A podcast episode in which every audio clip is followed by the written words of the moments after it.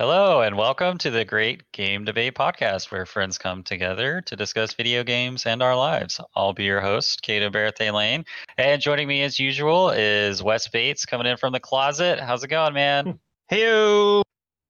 Heyo. now I'm good. Hey, uh, quick question for you. Oh, What is a man? I'll tell you. miserable. Oh, sorry. I thought you were asking me. it is, in fact, a miserable little pile of secrets. And I am very excited because Netflix just announced that season four of Castlevania, the animated series, is going to be premiering next month. All right. I'm- I'll be referencing Castlevania later in this podcast. Oh. Yeah, I'm s- also kind of sad because they said that it was also the final season. So Hey, You at gotta, least you gotta end they're- it while it's good, man. At least That's they're smart. putting a, a final season in instead of like, Yep. okay, well, not enough people are Mhm. watching it. Can. you know? yeah, but man, that that- show had a great run though. What a what an adaptation! Yeah. I loved it. 10 out of 10. Um, you may have also heard um, our godfather, the great game debate, Jonah Gomez. How you doing, man? Oh, I am doing splendid. As well as uh, animated shows, I have.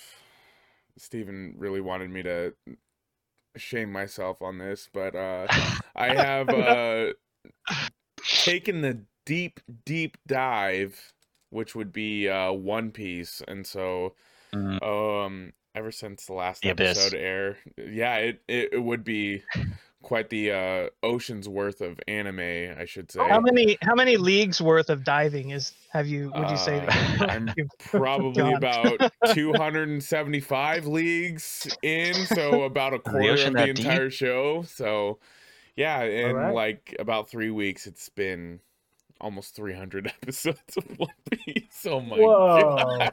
Incredible. That's crazy. That So being said, I did skip a lot of filler and a lot of Buggy the Clown because. Jeez, that is literally the worst character. But this arc So- that I'm on is really good. So quick question for you.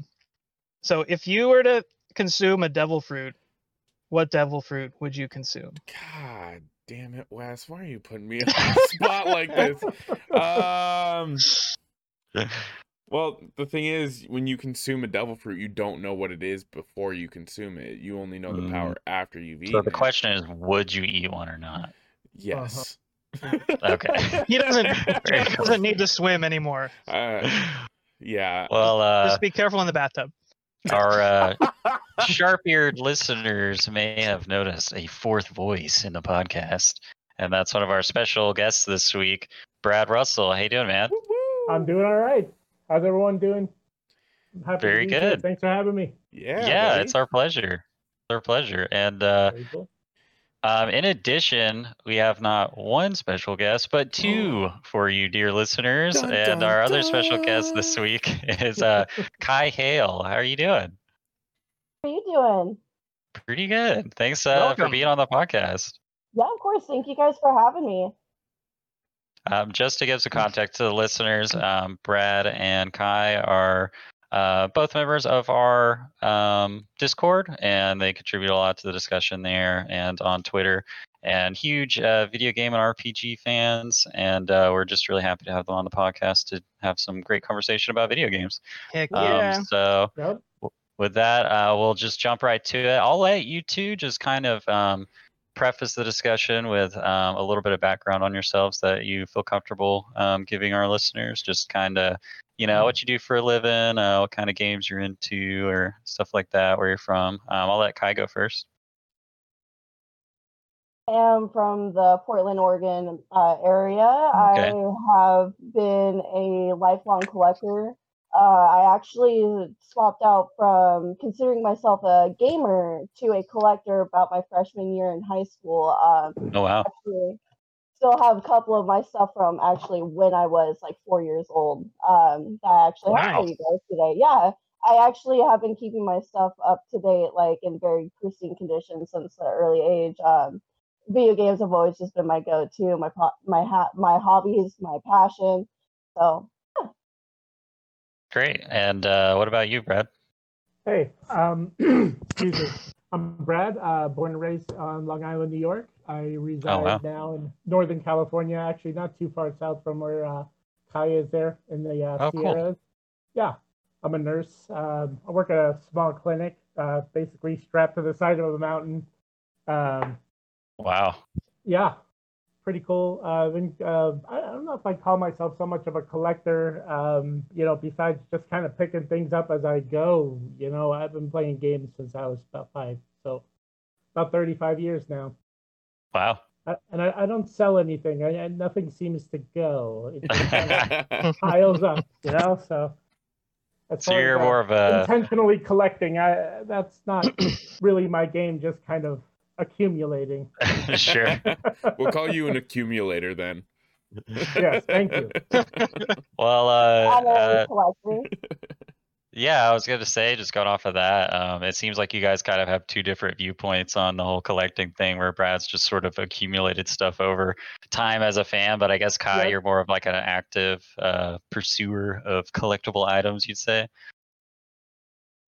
Yeah, um when I kind of noticed I had a collection going because I same thing at first I was just kind of accumulating accumulating I didn't really know for sure it was something I was like really into but over the years like you just get more fascinated new stories come out new games come out new concepts come out uh, new generations of consoles and it's just a fascinating industry that's just been booming since like mid 1900s so it's like why not? Um, and ever since then, I just purposely got my way. I'm starting to kind of see what series I'm interested in. I'm going to cons, I'm going to secondhand shops like eBay, all that other fun stuff. And if I end up getting duplicates, I just turn around and I sell it at a lower price than what I paid for because I believe video games is a um, an entertainment for all. I believe everyone should have access to a fun, wholesome source of entertainment. So if I get duplicates, I turn around and get them back out into the community cheaper than when I found them in better condition if I can. Oh, it's Heck yeah. extremely altruistic of you. That's awesome. Very cool. Very very cool. and um, yeah, uh. I was just gonna say, Kai, you're you're an old friend of Jonah's, right? Yeah, uh, Jonah and I've known each other since early high school. I Mhm. think early high school. Yeah. Yeah, actually. Yeah, because uh, I think I was a grade above you, right? Yeah, my Mhm. freshman year, your sophomore year. Yeah. Yep. So That's cool. I was gonna I was gonna ask how you had the uh, un- unfortunate luck to uh, you know hook up with this guy, but uh, yeah. Oh, we would always get stuck after school together. and We just always would hang out and talk about video games. And yeah, Yeah. I was much worse back then too. Didn't think that bar could go any lower, but trust me, it was rough. done a lot Well, of pers- uh, personal growth since that time, huh? Uh, an unbelievable amount. I ask my wife. he's almost an adult now. Almost is the key word there, man. yeah. Uh, but yeah, on that note, um, uh, Wes, you and Brad know each other. You've known each other for a while now, right? Is that right? Yeah, I hooked up with Yep. Brad. We kind of like met on Twitter. Um, To the Easy Allies community, I think largely, right? yeah, yeah, we're both uh, big fans of of Easy Allies, and we kind of like had mutual friends and kind of like ended up meeting each other and, and talking and like realized that actually Brad doesn't live very far away from me. Nice. It's like uh, you're like what an hour and a hour and a half, little little more, Yeah, something like about that to the south. hmm so we uh, we decided to uh, to get together because I don't I don't know a lot of my friends from online that actually live fairly close to me. So we uh, we uh, took a little uh, drive, kind of met in the middle, went to see some. Uh, which, which one was it, Brad? Star Wars. Yeah, it was. oh, uh, nice. It was uh, um, Sky Rise of Skywalker, right? It was. So we, yeah, yeah, yeah, and uh, hung out. Yeah, very cool. and uh, realized what an awesome friend I had in Brad. So yeah, very Hanging cool. out with friends in person, living the dream. yeah, Duh. that Um, is the dream. very, very 2019. Yeah, yeah. exactly. It Um, was at, like what the end of 2019, wasn't it? Mhm. Yeah, it was like It was legitimately like our like last opportunity. Two and a half months before everything just closed down. We'll do it again. Oh yeah. Yeah, one of these days. So Um, so I'm curious, uh, with both of you having kind of these large collections, have you ever had to move since you started collecting, and like how much of a pain in the butt is it to to move these? oh, I know the answer to this one. Oh, I'm gonna let Kai go. She she's sounds like there's a story here. Uh, uh huh. No, my stuff has definitely lasted through several of moves. Um, I think in the span of about five, six years, I've moved about nine times. Was homeless about four times. So Oh, wow. definitely moved stuff between storage to house to storage to house to in backpacks. It, it's seen it all. It's seen it all. And yet she still kept it in pristine shape. So yeah, true For the most part, for That's the, for the most part, for the most part, Yeah. I did have a couple like casualties of like cases and manuals, Mhm. but like for the most part, I have everything. Peace. Yeah, that's why uh, when uh, Wes was messaging me earlier, I was like, I gotta get this count because I haven't, Hmm. you know, done a checkup since about two moves ago. So, you know, gotta see what's still there, what's missing. It just comes Mhm. with the territory. Do you want Yeah, to give sure. us your uh, total count? Uh, total yeah, I'd be count, interested to know. um, I actually found another game uh, since I told Wes about this, but I'm currently at 275 uh, video games, and Alright. I'm at 27 consoles. 27 consoles. That's, Twenty Holy seven wow. moly. Mhm. All right. That's pretty impressive. That's crazy. Yeah, well, when the apocalypse happens, we're all coming to your house. I don't like going out in public, so I got to make sure I'm entertained. And Yeah. I'm more of an old so it's and, uh, Brad, have you had any uh, tragic casualties to your collection? Uh, no, not really. Oh. I've I've moved a lot. You know, uh, Mhm. the funny thing is, um, you know, when you move from coast to coast, I think I've done it three times now, from New York to California and back man. and back. Um, wow. and then and then you move you you'd make a few moves around town uh you, you get to the point where most of the stuff that you're trying to hold on to it, it doesn't even leave the box it started in Mhm. uh, so All th- right. i mean there's i i uh i jumped into the garage today looking for a handful of things and just kind of threw my hands up in the air because at this point it's you know it's been packed in there most of it for a decade Mm. Mhm. you know Do you uh, do you Um, have a handle on kind of like how large your collection is, Brad? It- I'd Uh, call again, it an Your accumulation? acquisition. His Yeah, acquisition. again, acquisition. A horde. I mean, look, I uh, I got my first console Christmas of '87. It was a Sega Master System. Uh, I have picked up probably a game, at, at least a game every month or two since that day. Uh, you know, uh, NES the next year, 1988. You know, Super Nintendo, TurboGrafx 16. You know, as I pick things, I've been collecting games my whole life. So to even I, I, I have no idea. Uh, again, there's stuff I haven't looked at in 10 or 15 years now. God, it would be fun to just like, you know, Yeah. browse So, through those so boxes. next- So Next so time the, I'm- the idea. I go to your house. I'm I'm just gonna say, can we go to your garage?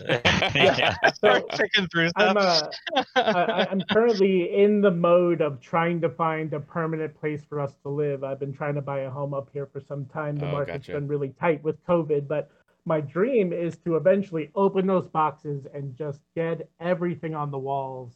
There you, know, go. uh, frame, framed posters, you know, you name it.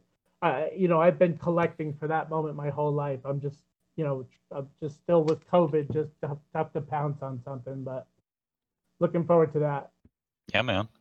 Well, um, I think you both are um, big JRPG fans. Is that right? yeah, that's Fa- definitely favorite genre. Yep. That's great. Uh, well, Kai, do you want to give us a little bit of background on why you love JRPGs so much, or maybe what your favorite series or game is? Um, for me, it's more of it's just kind of keeps you on your toes. It's kind of tactical in many ways. It Hmm. can encompass many different aspects of other video games within there. Like sometimes you'll have like JRPGs, but um, you'll also have it be kind with some racing aspects into it. Sometimes they'll put some like FPS aspects into it. So it's just uh, almost sandboxes, sandboxish in a way to me. So um, both are genres I really, really love. Um, but it just keeps you on your toes. It's very um, tactful. You have to think a lot. It's not like I'm just sitting here playing a video game. No, it's you're, you're building um, skills that you can use outside of the video game. And I think that's what's always drew them to me to them. Okay. Is Yeah, I could that's always apply what I was learning in video games to stuff in real life. Mm-hmm. Very cool. Yeah, for sure. And uh, what about you, Brad? So yeah, uh, you know, my love affair with JRPG started with Dragon Quest. Uh, I must have been eight years old, maybe nine, uh, when I first picked it up. Um, uh, you know, it was just so different from what I had played, um, and I and I had to learn everything on my own. I, you know, I didn't read anything. Um, I, I, I recall being uh, frustrated at even leveling up because I, I didn't even understand what was going on. It was just the, the, the time it took to get to scroll through the text.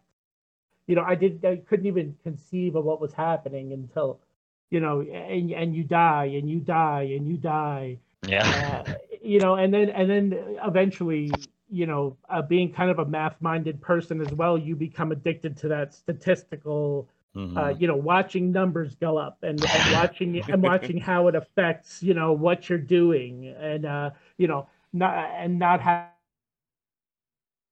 Oh, Oh, uh oh. Yeah, we'll just uh, talk about something else for just a minute until uh, Brad's internet gets fixed. But uh, I, I got a, just I, uh, I got a question for Got- you yeah. and you and Wes. Um, what are your guys' favorite JRPGs? Because I don't think I know this. Actually, I know Wes's.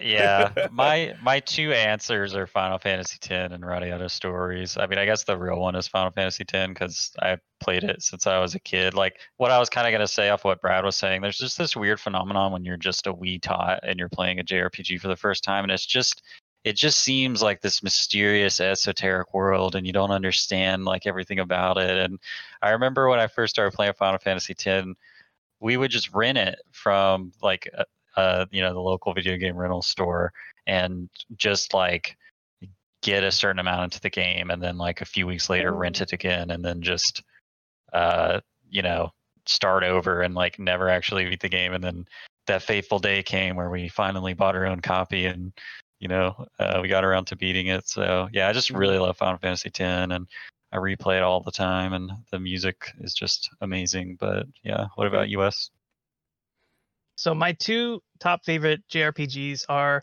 Final Fantasy. I do love Chrono Cross. I will. I am a Chrono Cross stan, for sure. But it's not. Oh. It's not my. It's not in my my top two. It might be. It's definitely in my top five. Okay. My top two are Final Fantasy VI, which is my number one f- favorite video game of all time, Okay. and Chrono Trigger, which is my number Oh. two favorite video game of all time. Dang it, I was close. I'm a I'm a big SNES nerd, and Yeah. um, Final Fantasy Aesthetics peaked Final Fantasy VI in particular was a game that I waited for for probably nine months. I remember Nintendo Power came out and they had this just one screenshot of Final Fantasy VI, and I would stare at that screenshot like daily, just wondering like, what's this game gonna be like? This game is gonna be so amazing because I played Final Fantasy II, aka Final Fantasy IV. Um, a buddy was super into it. He loaned it to me, and I'm like, this is pretty badass. And then I saw that game. I'm like, oh, there's a new one coming out, Final Fantasy three, and I was like obsessing over that. And I finally got it one Christmas morning uh, from my grandparents, and I was like, it was like probably the best Christmas present I've ever. I don't say I've ever received, but certainly one of the most memorable, yeah, and definitely definitely one of the best. And Chrono Trigger is Chrono Trigger. It's just an amazing game. It's like Mhm. lauded worldwide, the whole world over by pretty Mhm. much everybody, and it holds up. So did we get brad back looks like he's coming. Uh-huh. there he is There he is. Hey guys, sorry about that. No, I don't know where you lost me, but It's pretty good. much right at the beginning of where you were talking. I oh, I think so. that's all right. Where are we? Uh, well, um, Jonah had asked us all what our favorite uh, RPGs were, so we were just going over that. But um, yeah, um, I think uh, Kai, you never actually said what one of your favorite RPGs was. To be either Final Fantasy, uh, at least series by Final Fantasy or Persona. Uh, if we're gonna get Mm. in nitpickies for Final Fantasy, it will be seven, but that's just because of the nostalgia. When I was a kid, it was literally Yeah. one of the first video games I had ever picked up. I just remember always riding about, around on the chocobos and then getting my siblings' uh, characters killed in battles all the time because I didn't understand what was going on. I was just like, cool, like everyone's rad. And uh, just sit there and always get killed. The giant snake in the first area, that was always my favorite one to mess around with. Um, and then for Persona, it'd be Persona 3, but that's because to me that one had a, the most um character development with the characters. I just loved the fact that you know they had to build up to using the persona, being comfortable with who they are, Hmm. and the aspects of them shooting themselves in order to summon their personas. I just, as a kid, that like rang really deep for me. Um, and I actually never played the game. I have it currently in my collection to play when I beat four. Um, but I've only seen playthroughs. I've that's all I've experienced. But that game held really dear to me with the uh, storyline. From what I've heard Oh, with uh, a lot of people is that three is like even though five is fantastic and four is is really good too. Everyone says three is probably the best out of the Three Persona is ser- so series. It's really. You special. really should. Yeah, you should really play it. I think my all-time favorite uh JRPG is Earthbound, easily. Wow, I really? Love great that game. It I- me. I love that game. and if you were able to um emulate the English translation of Mother 3, that game is fantastic too. It's so good. oh, so you've done that? I, Did you, uh, No, I haven't uh illegally downloaded Have you watched 3. a full playthrough on YouTube and have experienced the game that way? Uh, y- sure. Uh Did you see? Uh, did you see Reggie uh, troll tweeting about it Yes, yesterday? I saw Reggie's troll tweet and I was Oh, about to say something about it. Thank you for bringing it up, Wes. Oh my god. I just love everyone's like, Reggie, don't do this to me.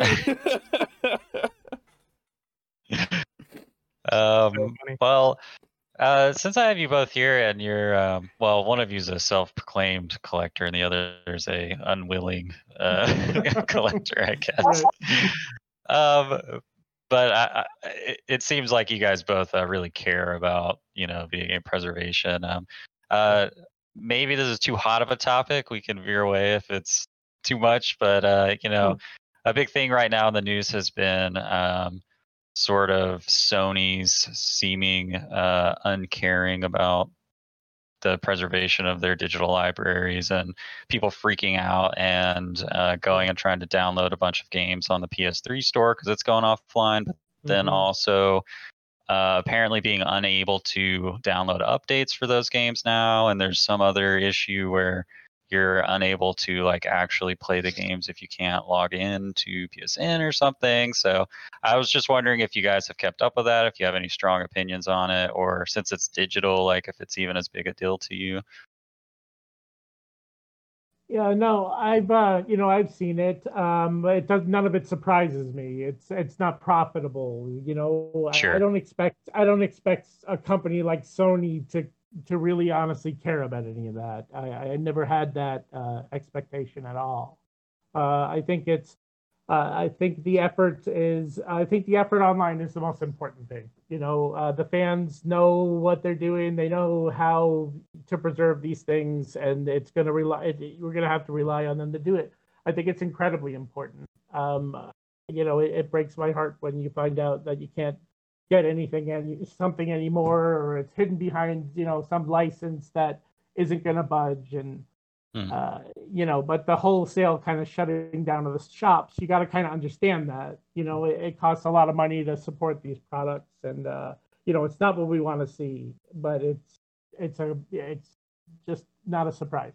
So I got a question for you guys real quick before we continue on this topic. Do you think like with game preservation, do you think um there's going to be somewhat of a boom in like um like more of a physical aspect for these digital games by people going on eBay and uploading said games to like USB drives and then selling those to Hmm. other people for Yeah.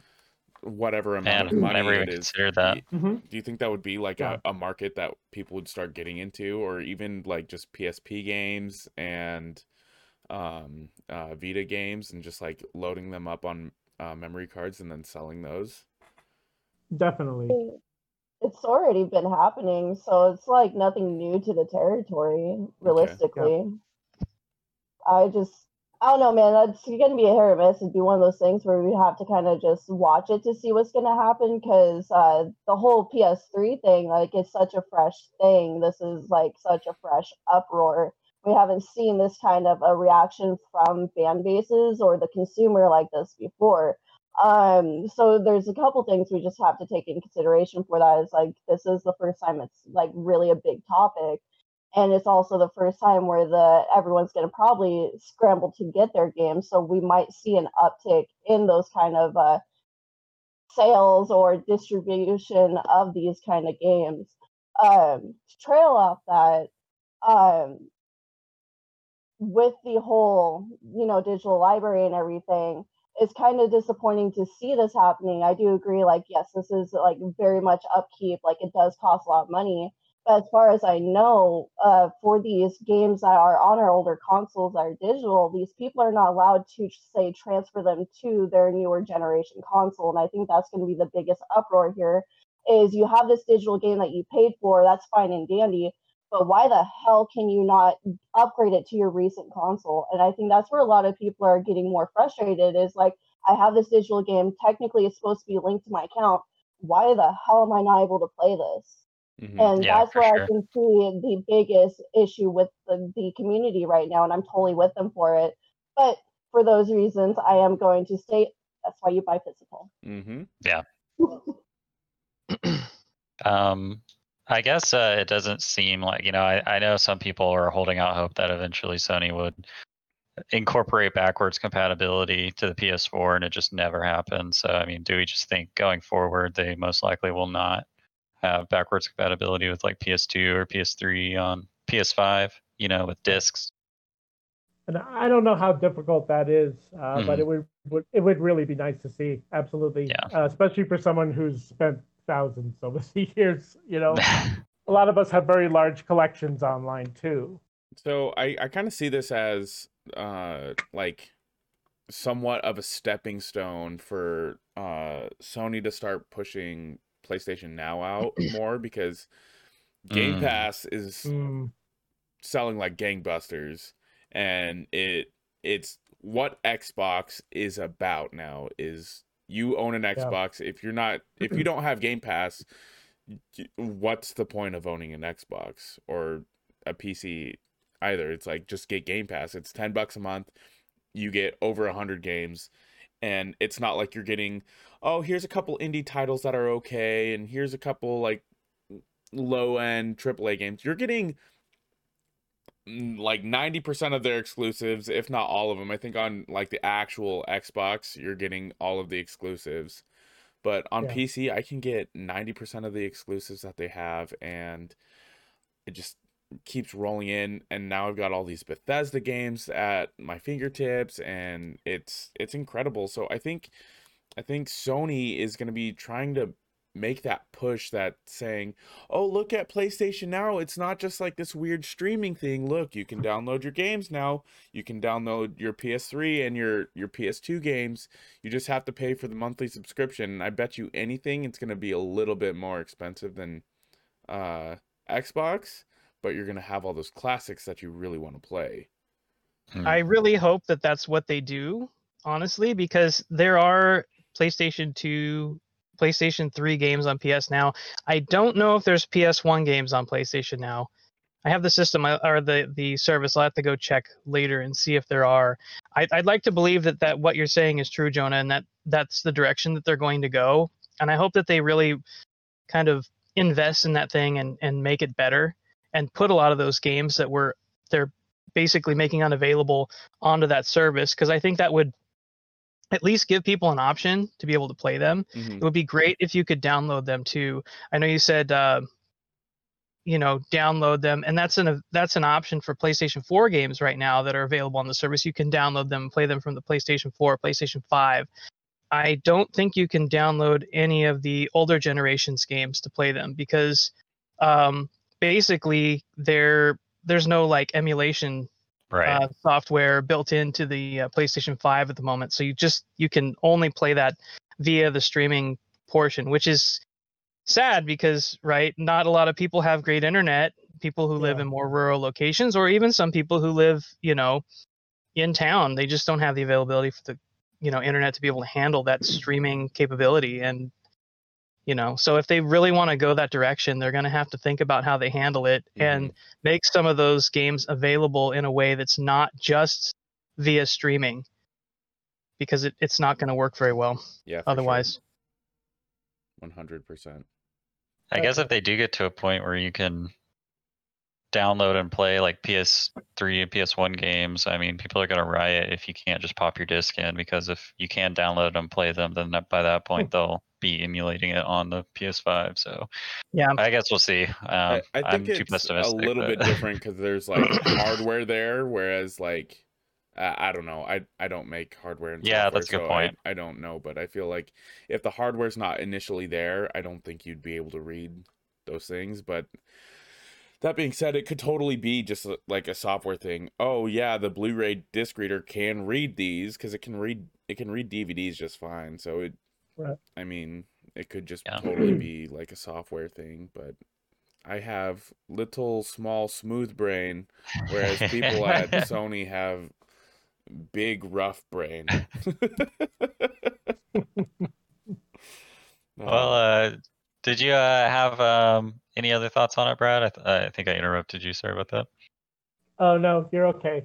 Um, it just yeah, it's it's complicated. Sure. All right. Well, um, Wes and Jonah, do you guys have anything, uh, any final burning questions for either of our guests before we move on? I do. Um, Jonah, you want to go first, or do you have? No, I, I'm I'm just excited. Uh, so in Portland, I I've brought it up before. We have a, a retro gaming convention, and like every time I've gone, I've always run into Kai there, and it's been awesome every time. Nice. Uh, she's actually run like some of the booths sometimes, so I'll be like looking around. I'm like, oh hey, and then I see her like. There was one time where she was working with a customer, and she's like, "Just give me one second. and she booked it across the booth, and she's like, "Oh my god, it's been so long." so I, I'm just Beautiful. I'm Oh, just it's always super. in cool. first when we see each other. Yeah. Go ahead. So I, I just I just wanted to ask really quickly um because I asked you guys this uh before the show, but I was just curious um what are some of the kind of most interesting things that you guys have in your collection if you don't mind sharing with the uh with the audience. Go ahead. you both. Go ahead. Go ahead. No, you, no, you, you first. Uh Brad, if you don't mind, why don't you can you tell us about what you just recently acquired because that's pretty interesting. Oh yeah. Um. Uh. So I uh, I turned forty a couple of months ago. Uh. So uh. Yes. Well, thank you very much. Um. And uh. You know, I I it got it. I think uh, every ten years you get to this kind of nostalgia trip. At least I do. I you know I start thinking about the things. Uh. You know that that made me happy. Mm. You know, a lot of a lot of people kind of freak out and uh, buy a street bike. You know, what? instead I bought a Japanese Famicom. wow. Yeah, I picked up I picked up the top loader. It's a it's a little newer, you know, the the the classic is really cool looking, uh, but you know, I wanted something functional and also kind of authentic and old school. Uh, this is the uh, Japanese model here. Uh, along with that, I picked up a this system here. Oh Uh, man. so, so this is a relic. Uh, you know, this uh, this thing's really really neat um, in a um, in a frustrating way. Um, so it's all mechanical. You know, uh, um, you hook it into the back of the uh, Famicom with this guy here. This is a RAM device, right? So you plug it into the top of the Famicom like that, and then Wow. it plugs into the back of the disk system. Um, so as you can imagine, everything runs kind of slow. Um, Mhm. Here, I Do you have picked a- up some. Do you have a disc and what I those do. look I like? picked, I'd, I I'd love picked to up see what some those games. like. Yeah. I picked up some games here. His treasure chest of games. So, Show me your yourself boutique. a I'm glad you asked this question. so it, it ships with the uh, Dogbone controller there. Nice. Nice. Thank you for giving pick up- descriptors for our audio listeners too, because like Yeah. Caden doesn't have to cover it. It's awesome. Oh. So I went ahead and picked up some things. Um, I bought a bunch of this stuff in a lot uh, from a guy uh, out of Osaka that uh, clearly took really good care of his things. yeah, the, Yeah. that stuff Uh, looks in great shape. Yeah, so uh, here we go. Uh, so they come in like this. They come in a dust sleeve. Uh, this is Kid Icarus. That's your manual there. Manuals, it- remember those? Yep, and it, it came with uh, disc, disc labels Like on a the inside bug. that you'd peel off and you'd put them on the actual physical what? disc here. Right. So you'd peel so them off fun. and you'd label your disc like so. Nice. So, so Oh. fortunately enough, I, I was lucky enough to get a bunch of these games uh, with the stickers intact. They were never peeled off, uh, but all my discs are labeled. Uh, so the story goes, uh, what you would do is if you had one of these discs and you were done playing a game, you could go to a game shop, to a kiosk, and copy.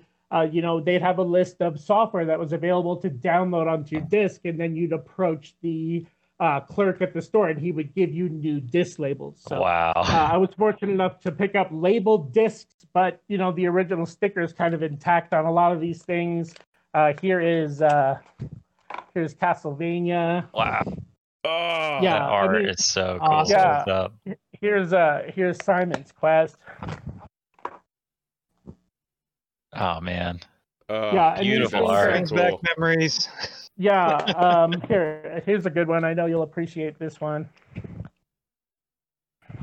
That is Metroid. Oh, Oh, man. man. that's It's a good thing I've ever Steven's seen not that here. art. Yeah. He'd faint. Uh, Yeah, he really would. You'll have to show him when he gets up. two more. That's uh this one I like a lot. It's in really good shape. So Oh. that is uh this this one's a little rough. Uh that is the ori- Oh. original Legend of Zelda there and oh, then that's so sick. the Zelda 2. Oh, Yeah. So uh these things came in really crispy. It took me a really long Wow. time to get them in and they were not Worth the wait. not cheap. But oh man. But when you, uh, uh, what what uh, a lot of people don't realize is that these disc games, um, the uh, the disc system here has an extra channel of wavetable synth that just makes all the difference when you're listening. Uh, you know, uh, everything just sounds fantastic. Uh, besides the chunking sound that this disc drive makes. Uh, I mean, I mean, you, you put the you put the disc in and you you cross your fingers because it makes this sound that just sounds like it swallowed your eighty dollar disc whole, just ch- chunk, and gu- it just whines and uh, you know it's a it's a very nostalgic sound if any of us had PCs from back in that day, but it's terrifying to put a hundred dollar disc in that thing. Yeah, Just man. feel the sheen of sweat forming on your brow as you put the di- the disc in. It's like he's disabling a bomb. He's just like, you Yeah. gotta be very Yeah. careful. Slide it in, and then you just Yeah. hear clink and say, Yeah, Man, that's so that's cool. great. yeah. Makes me so really how about- wonder what I'm gonna get when I turn 40 this year. Like, You're right behind me. yeah, thanks for the history lesson. I had no idea about the disc kiosk thing. That's so Oh, fascinating. Yeah, dude, that's stuff. so crazy. Oh, I'm working on the ability to stream this thing pretty soon. Uh, I want to uh, Wow. maybe uh, play some stuff, so maybe you can join me. Yeah. That would be I'd great. Love to. Yeah, I just need a Oh. new PC and a thousand other things, but I'll get there. Sure. Incredible. that's so Well, dope. Yeah. uh, it's been so a lot of fun. awesome. Uh, well, what about you, Kai? Um, do you have a huge special jewel of your collection?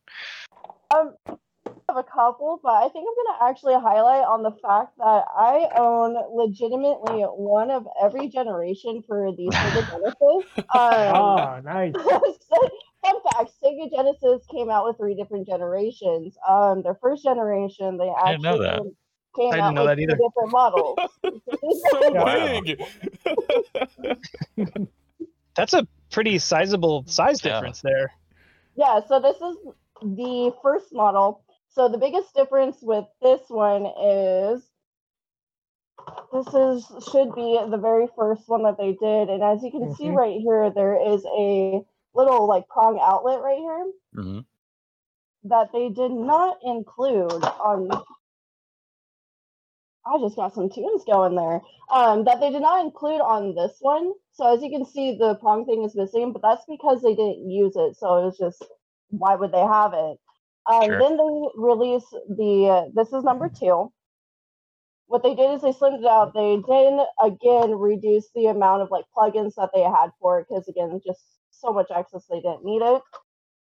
And then finally, they released the third one. This one is probably the hardest one to come by. I think I was searched about three Oh, years in total to find this one. Three years? Three years, because I specifically um, try not to buy personal stuff online. I try to only find it physically uh, for my personal collection. Everything else I'll just buy online.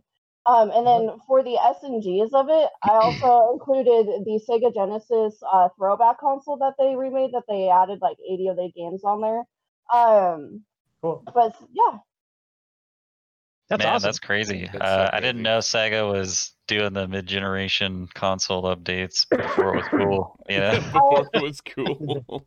Yeah, um, actually, through the process of actually obtaining these, when I found this out, uh, apparently the mid-generation like consoles where they like kind of upgraded and fixed some specs in between has been happening for forever now. Yeah. I remember the Like- Super Nintendo Nintendo had one too. And that thing was ugly. Thing was so ugly. It went from being that boxiness and everything was all rounded because round things were a lot cooler and it, it was just bleh. it was yucky. I didn't like it. I remember having that. That was like my first console. Was a uh, Oh. to self. Don't buy Jonah now SNES for Christmas. I have an SNES. I have an I have an original SNES and an NES sitting in my closet right now, and I have I have. Why are they in your closet? Why aren't they hooked up to your TV? what the That's hell? Uh, okay, you try and hook Come that on, up to small a 4K child. TV. oh, that's good. challenge accepted. Hey, wait. I, I I got the disc system hooked up to an 80 inch 4K, and it Wow, works okay. perfectly. How did you No get the? uh, excuses, you need- Jonah. No It, excuses. it's not it's not cheap, but if you need help, I can help you. I want to. Uh, so that's impressive in itself. How did you get the power? Because the the power plugs have to be different, correct? Right. So from- so what you um what you have to buy a step down converter. Um, Mm. so the uh, the uh, I think I, I want to say uh, there it's uh, 10 or 15 volts. Uh, w- we run 10 or 15 volts hotter here in the states. So okay. um, you know, I read a ton of stuff on that. Uh, a lot of people said, you know, ah, just plug it in, no big deal. I've had it plugged in for years, and uh, you know, no problems there. Uh, other people say, you know, I, I plugged it in and it fried the whole thing. Uh, so uh, they they sell for roughly 25, 30 bucks, little step down. So you plug it into your outlet, and then it just outs, you know, it just a step down. Uh, You Mhm. know, it just outs Nice. to uh, 200 versus 210 Yeah, it just it's pretty easy. bottlenecks it a little bit. yeah, Yeah, uh, okay. getting getting your signals uh, you know to something that a modern hd tv can read and with minimizing the amount of controller lag is really where your expense comes in um, you know there's a lot of products on the market some better than others uh, you know if you if you want to have like a seamless you know good looking uh, playable experience that you're not going to want to throw out the window you know with controller lag uh, you know, I, you're shopping in the two hundred dollar range. Holy cow! right, but once you have the unit, you can plug in any console you want. To. You know, it, it opens you up to a whole generation of things. So worth worth the money to a guy like me who eventually plans on plugging in his console that he got on Mhm. Christmas of 1987 onto some future hologram TV or what have you. Going to play his original copy of Dragon Quest. That's All right, awesome. well, that's awesome. Uh, so yeah, listeners, if you need any tips on getting those old consoles running on your modern TVs, just hit up Brad on Twitter. I did a Um, lot but of uh, yeah, um, I guess uh, we're ready to move on to our next segment. Uh, I hope you guys leveled up enough to learn Kaboom because it's time for the icebreaker. yeah, Jonah, don't forget to put in the icebreaker sound Hey, time. Anyway, I'm writing it uh, down this time. so I believe uh, for our icebreaker this time, uh, Wes yet again has a new game for us, which we're all excited about. So I'll let you take that away, Wes. You are correct, sir.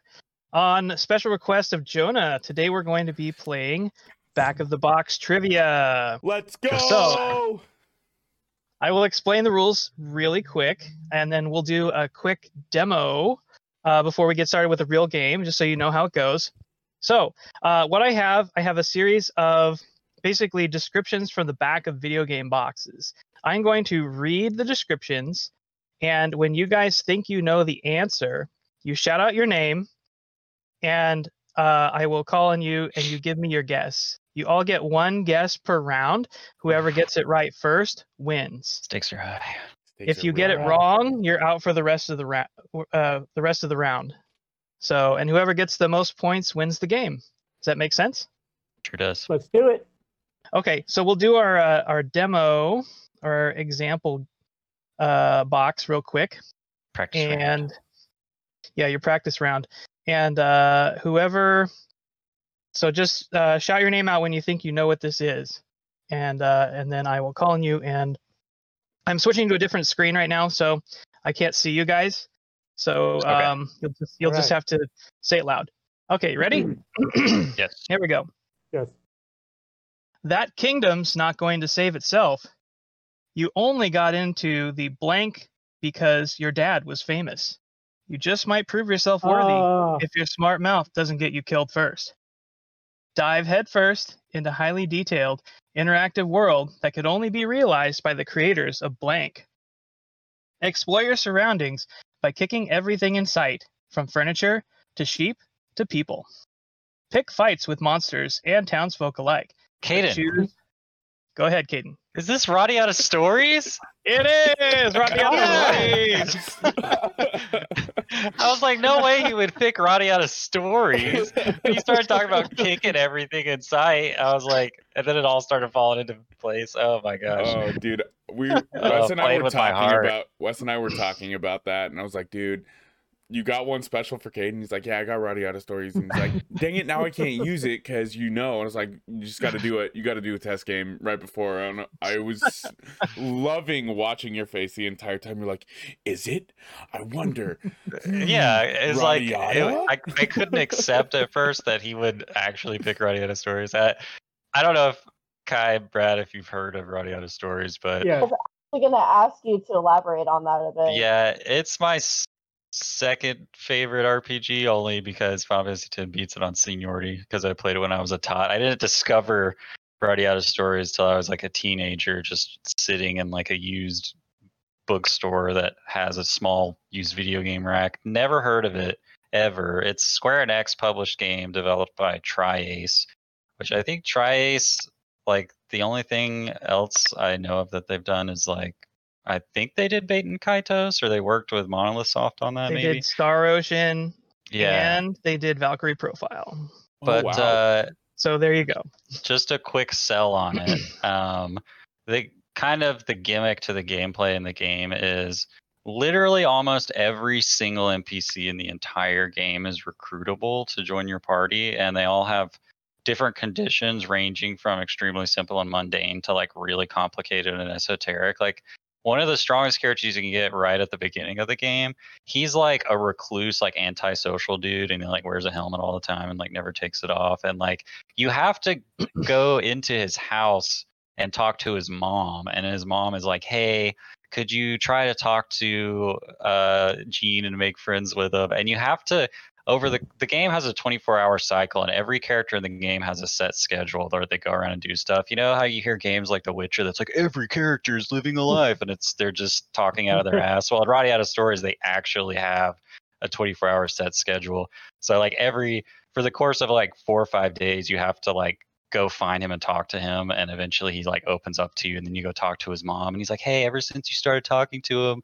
he's been going out and you know like making friends and socializing at the bar and then he'll join your party to go help you kill monsters and stuff but uh, the game also just has an incredible soundtrack. Oh, okay, it's I, I got, I'm sorry. I, I have Yeah, to sorry, stop you sorry, right there sorry, because sorry. we're in the middle of a game here. I forgot. Okay, let's, let's love talk Earth. about the merits of Radiata stories later Yeah. when we're we have we have Can the I- backs of can- boxes to guess here. Can I ask him a question before you proceed? Very quick. I don't know if I should let you because this could turn into a, a whole segment in itself. It's a it's a simple question. Uh, uh, is it is that game on DS? No, it's PS2. Okay, I then- thought I had it. Oh, you're thinking of around there. Radiant Historia. That's the one. Sorry. Yeah. hey, Thank Caden, you. did you know that they did Sorry, Wes. remake the game though? No, It's called they- Watch what? Dogs Legion. All right, sorry, Wes. Sorry. All right, you jokers. Back over. Back to the All right. game. Back to the game. All right. Are you guys ready to, to jump into the game proper? Oh, I am Yes. so ready. Let's go.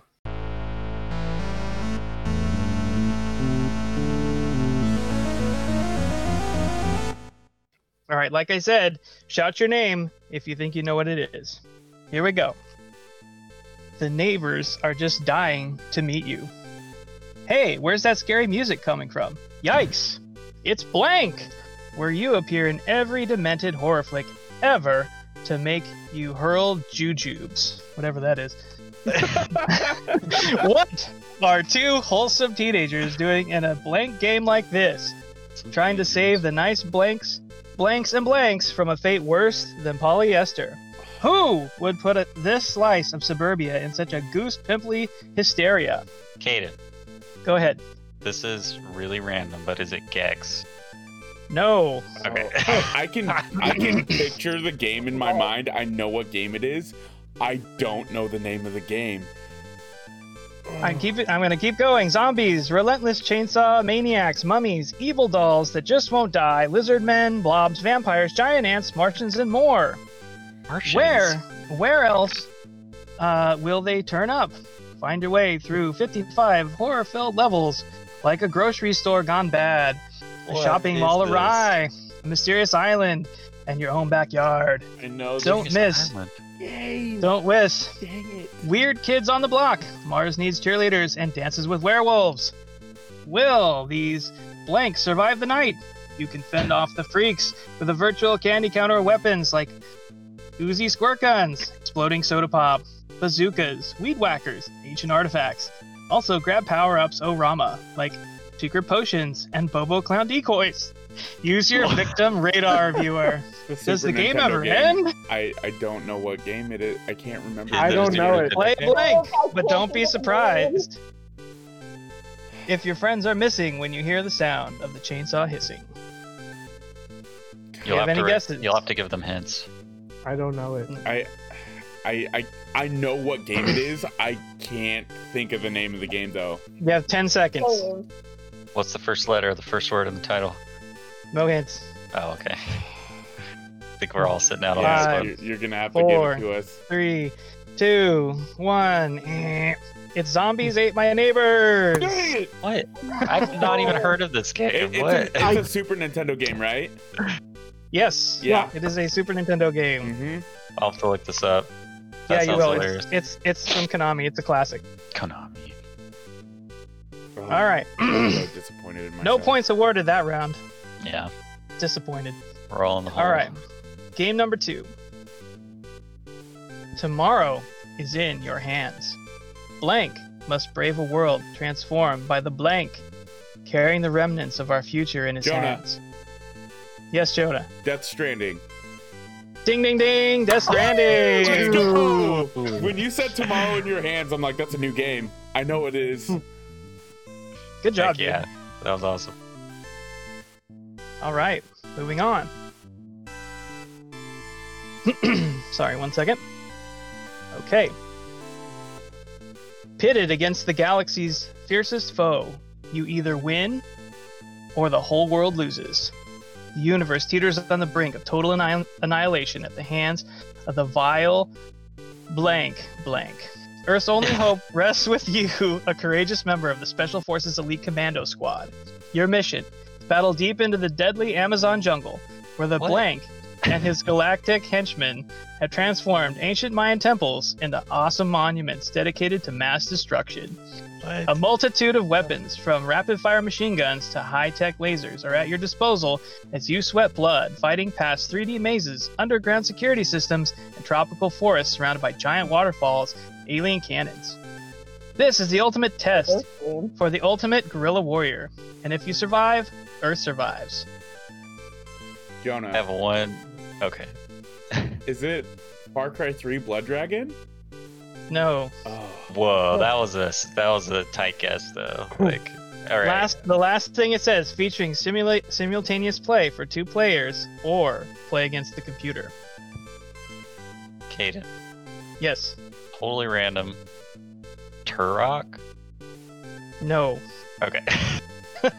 it's just like Amazon rainforest. Yeah. Oh, yeah. Temples, aliens. What? Brad or Kai. I've Any got guesses? nothing, Wes. I'm sorry, buddy.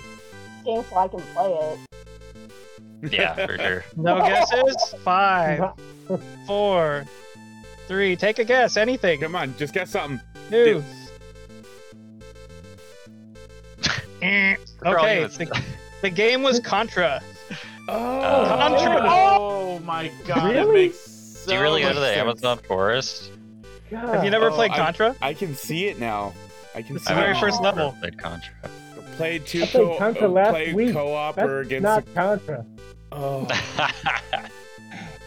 I, I can All see right. it So far, Jonah's Jonah's got the lead with one point. with Death Stranding.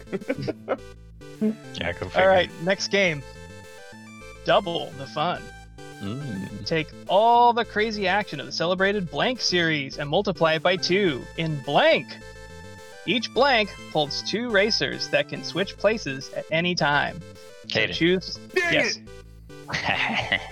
Mario Kart Double Dash. That's it. No, He got I was Double dash. Tied up. nice job. Oh, man. Best Mario Kart, hands down. Easily. All right. Ready for the next one? Oh, yeah, let's go. Let's go, baby. Welcome to Blank.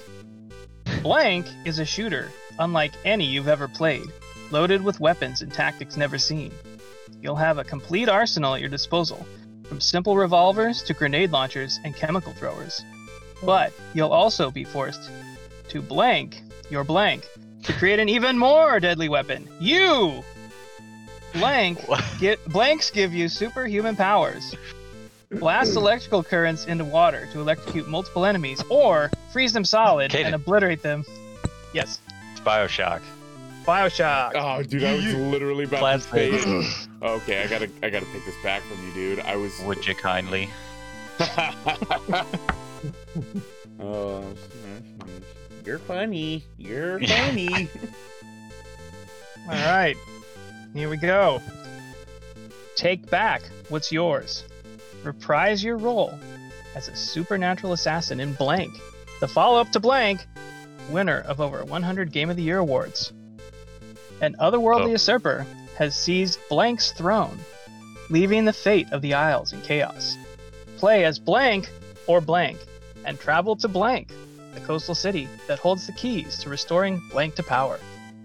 Armed with new abilities, gadgets, and weapons, track down your enemies and take back what's yours. Choose an assassin. Play as blank or blank, and Okay. use each character. Yes, Dishonored 2. that's it. All right. God, Good dude, job. you're so good at this. Arcane. Yeah, he is. Uh, this is tough. You keep getting them right as I figure out what it is. I got that rough brain, dude. You do. you do. You got that rough brain. the box though. When we start All right. making merch, you, we gotta have like a picture of my face, and it's just gonna have a smooth brain, and then it's gonna be your face, and it's just gonna be all like ridiculously Yeah. rigid. All right, ready for the next one? yes. Raise hell. Blank's past is now revealed as Blank returns to its roots. Master Blank's multiple fighting styles while battling never before seen demons and new characters as you fight your way towards a brutal confrontation with Blank's Jonah. mysterious. Yes. Doom Eternal. No. Fighting styles, man. Uh, A brutal confrontation with Blank's mysterious twin brother Blank. oh, Oh, Caden. What is it?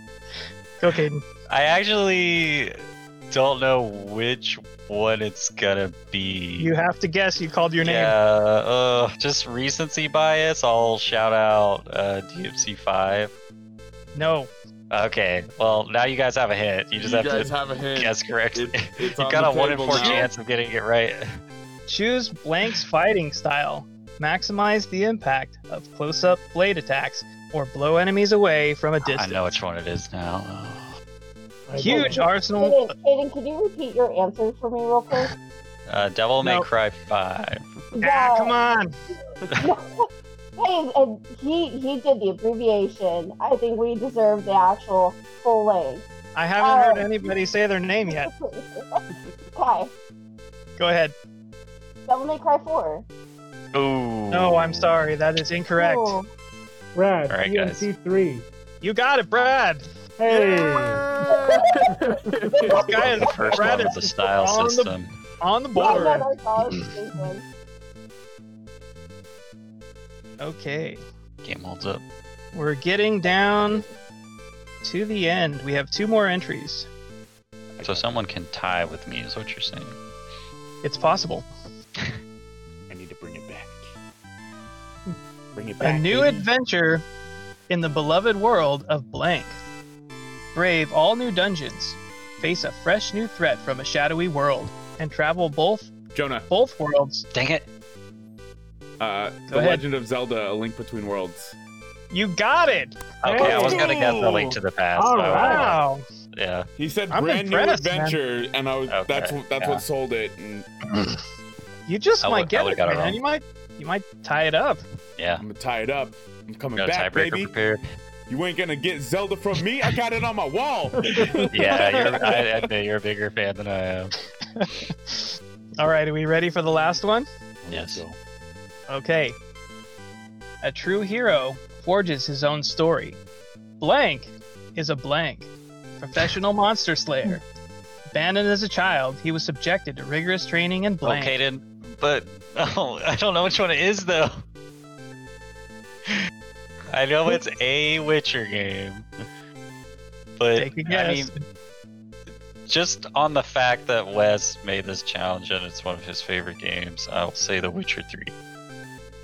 I'm sorry, Caden. It's not The Witcher 3. Should have let you finish.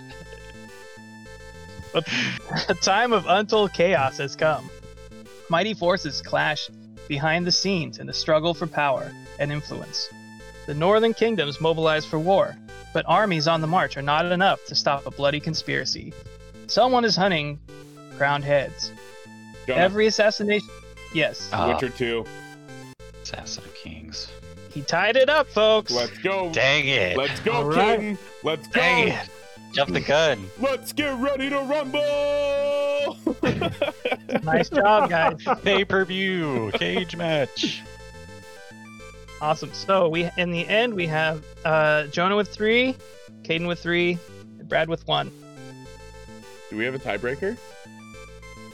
Uh, I had one, but we used it on the uh, on the example. So oh.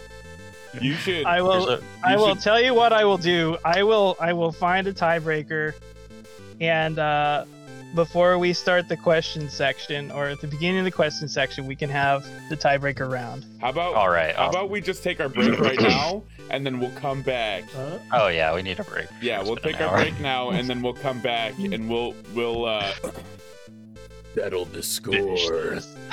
there can only be one. there can only be one winner.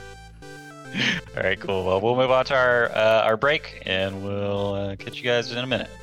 All right, we're back from our break, and it's time for the grudge match between Caden and Jonah. Smooth Brain versus Rough Brain. Who will win? Let's go. All right, Wes, All right, take it away. gentlemen. I I have a, a new game here. So you guys are the uh, the two participants since you're the in the tie. Are we ready? Ready. Bring it on. Okay. Sudden death. Restore the true history. In the midst of an unending war, Blank leads a mission that goes horribly awry. However, with the mystical white blank, he discovers a way to go to the intersection of time itself, blank, to rewrite past events. Can he thus alter the world's ill fated course? Time travel. Use the blank to jump back and forth to key points in the timeline and write events that prevent true history from Jonah. developing. Jonah. Is it Time Splitters? No. It's not time more? splitters. Is there more to the back of the box? There's a little bit more. Battle. Set up devastating combination attacks by, nim- by manipulating the turn order and using your special ability push enemies around the field. That is it. Uh, What is it, Caden? You have the upper hand. Uh, Caden, Go ahead. the time travel and tactical combat, enemy manipulation. The only thing that comes to my brain, I feel like it's definitely wrong, is um. Well, now I can't remember the name of it. Uh, it's that it's that pixel art isometric game where you're fighting kaiju and mecha. Is that is that at all? You you have to say the name of the game. Oh, am I right? And I can't remember No. the name. What's it called? Why can't I remember it? Let's give him Come the on. countdown. Um, yeah, you're gonna have to count me down. Nine, eight, Into the into the rift. seven, S- rift, six. rift something. Rift. You it's think you're rift in, so- into into the breach? into the breach, but it's, It's not, not- It's not that. that. Oh, okay, I was wrong. I was Oh. wrong. All right. The We're both answer was losers.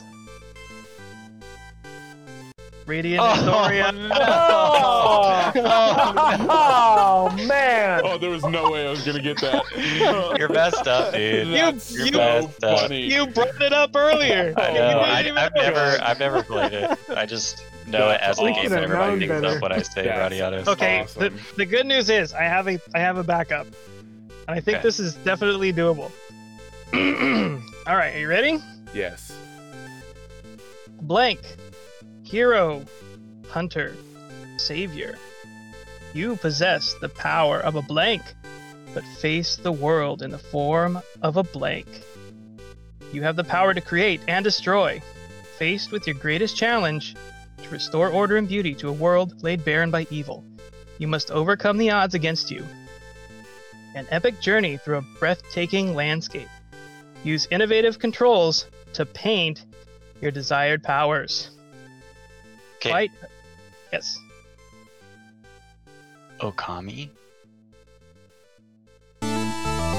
Oh! All right.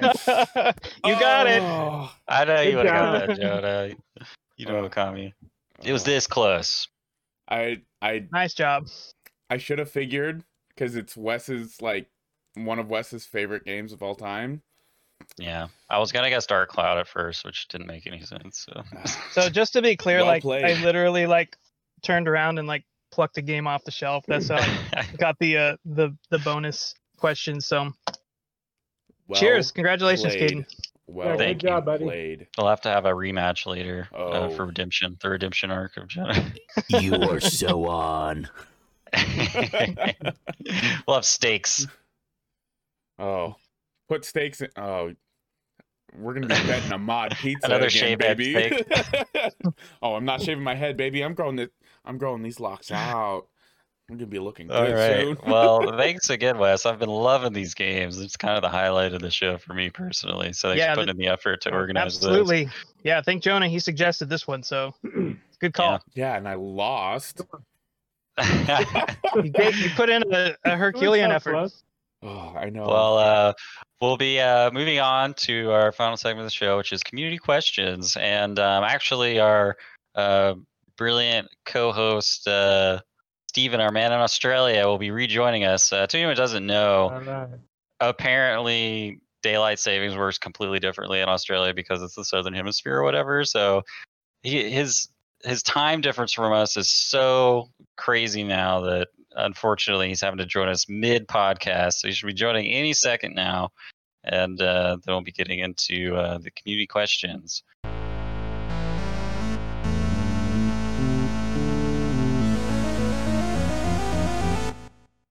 All right. Well, I'm glad you can join us, Stephen, for the uh, community questions. Nice to meet you in person. Absolutely. All right. Well, we'll kick it right off with our first question coming in from Dash on Twitter. If there were to be another Chrono Trigger esque dream team, talking about the developers here, uh, who would you want it to be and what type of game? Uh, since you're just joining us, Steven, I'll go ahead and give you uh, first dibs on this one. Ooh, this is a tough one. As always, I never prepare for these questions, so I just Oh, wait, sure. for, wait, wait for what comes straight into my head. Um, Uh-huh.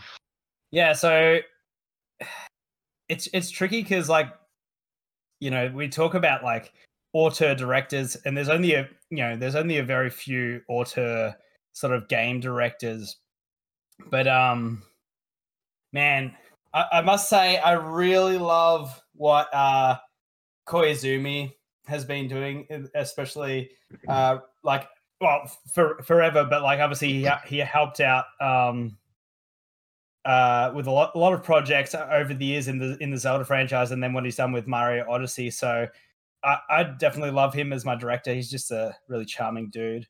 Um, and then man, like getting well, it's, it's only about three or four four dudes as well. Like getting you know the team from um uh, Team Cherry to Ah, to make some some more some more gold and like I don't know it doesn't uh, I, I don't particularly have like a trio like a like sure. like like like for instance the Chrono Trigger but like man if you just have this melting pot of like of like Way Forward and Team Cherry and like Yacht Club Games Oh man. oh like that that would make a very very good stew Oh, the Definitely, retro cherry sure. bomb. That's sizzling hot. Throwing retro those cherry. together. wow. Perfect. Yeah, that's great. Uh, what about you, Wes? So I uh I uh was prepared for this uh this question last uh podcast. We it didn't come up because we were running short on time. But um so I would we can't go one podcast without talking about Berserk on this on this podcast. So yeah I would make a uh, Berserk action game, and uh, it would be uh, written and directed by Cory Barlog. Oh yeah. All right. It would uh, it would have the combat designers uh, from uh, the Devil May Cry team, so Ryota Suzuki, Hideaki Itsuno, and uh, Ryosuke Yoshida, who all worked on uh, Devil May Cry Five, um, and all of the um, uh, designs design work on the characters and the uh, the monsters would be from From Software. Sick. That's wild. Yeah. That's take my money absolutely wild, sure. dude. That like I, I, there, there's like two there's two armor sets in well Dark Souls 1 and Dark Souls 3 that are like close to the berserker armor but like actually seeing it like in HD would just be so glorious oh Yeah. yeah for sure. and the uh, composer for the soundtrack would be um, the composer from uh, Nier Automata, who is uh, Keiichi Okabe. yeah, Dang, Yeah. do that to me or you, you, def- you definitely want to cry when you're when you're playing a berserk game that's sure, yeah. So, yeah, Cool, that would uh, be my dream team. Yeah, that's great. Uh, Brad, do you have uh, an answer prepared? Uh, yes, sort of. Um, uh, uh, tough question, and I feel bad kind of even copping out on it, but I'm almost stealing the original Dream Team here. So, uh, with a couple of different, you know, things. I mean, honestly, you know, for a, for a player like myself, like there, you can't really do much better than, uh, you know, the team that made Chrono. But I was thinking it'd be neat to, um, uh, I, I, and, and correct me if I'm wrong. I don't believe they've ever done like a Dragon Quest and Final Fantasy crossover, right? Uh, so you could kind of uh, lift almost the same exact team. You know, uh, you might make a couple of key changes. uh, you know, Joe Hisaishi comes to mind as a composer. Uh, you guys might know Mm, him from yep. Nino Ni no Kuni. Oh, Uh, you know, he's worked for Studio Ghibli. Multiple you know, he's, Ghibli films, yeah. he's No. yeah, he's insane. You know, uh, uh, incredible. You know, so if uh, when I think about you know who my favorite developers are and who you know if they would belong in the same room, you know, they most of them have already been there. Uh, you know, um, uh, you you can't do a whole lot better than Toriyama for art. Uh, you know, as far as that style is concerned. You, you know, uh, Nomura too. You know, I you. Uh, what's great about Final Fantasy and Dragon Quest is that they both got their own kind of style. So it'd be really neat to see them kind of mesh. Yeah, there actually um, is a crossover game, but it's not like a JRPG. It's called Itadaki Street, I, I think, which is translated Yeah. as Fortune Street. Huh. Um, and they do have characters from I think both series in that, um, but it's not available outside of Japan, if, Hmm. if I'm Sure. not mistaken. So it's like kind Huh. of like a board game esque type game, I, I think. Ah, oh, interesting. I'd love to see like Horii and Sakaguchi do something too, you know, together. It's Mm. just, you know, uh, I- again, cop out answer totally, but you know, it- they, they you, you can't fix what isn't broken. Yeah, That's for sure. actually Yeah. really funny. Uh, uh, this this this is hilarious segue between uh, Wes's answer and your answer about like manga and also uh, video games is the fact that um, Miura uh, hasn't finished Berserk is because he got addicted to this mobile. I think it's a mobile game and like lost his entire like he just didn't do anything but play this video game for so long that he just didn't release any chapters and so now he's got a team working for him and they're barely releasing chapters because he now like he he's just yeah it was it's hilarious he got addicted to a mobile game Wow. Wow, that sounds I like an know- I didn't know anime in itself or a manga in Yeah. itself. Right. Great. Uh, so, Kai, what about you? So to start off with, uh, the little fun, interesting thing I was telling you guys about with uh, Chrono Trigger. Uh, fun fact: an hour before uh, this uh, little podcast here, I actually had to look up and remind myself what the hell Chrono Trigger was. Um, I straight up forgot until I watched a little YouTube clip. Like I straight up was like, I know this title. It's in everything. What is it? And I watched. I was like, oh yeah. Never once have I actually like seen gameplay and or have Wow. played the game. Yeah, ironically. Um, to trail off of that though, for the dream team, um, I'm still kind of new when it comes to like really getting the nitty gritty of learning like developers and the names behind the games that we are making. Just because I focus a lot on the face value and the core entertainment behind the games. Um, names and stuff like that aren't always really huge. They don't really stick with me. So like I've never really been like, okay, I gotta learn this. Um, You can go off of like development teams too, like just that's like the actually what. I was gonna. Yeah. That's actually what I was gonna go off of to trail that. Um, I would love to see something between like maybe Atlus and Game Freak or Atlus and Square, just because again, those are like Mm. three really big developers now and throughout the years, and each bring to the table something new and uh, different styles of gameplay and Okay. different things. Um, and I would just like to see some crossovers of that, like maybe some Persona 5 stuff with like some Pokemon themes or something. That would be super cool. That would be that dope. would I'd be play dope. Yeah. yeah That'd be cool, especially with like the lores that Atlus brings into the game for Persona. There's so much lore, there's so much Yeah. That you can take into the real world. And that's just one thing I really love about this series. It's like you're learning while you're playing. Like this isn't just random facts that they're just throwing at you. This is all real things.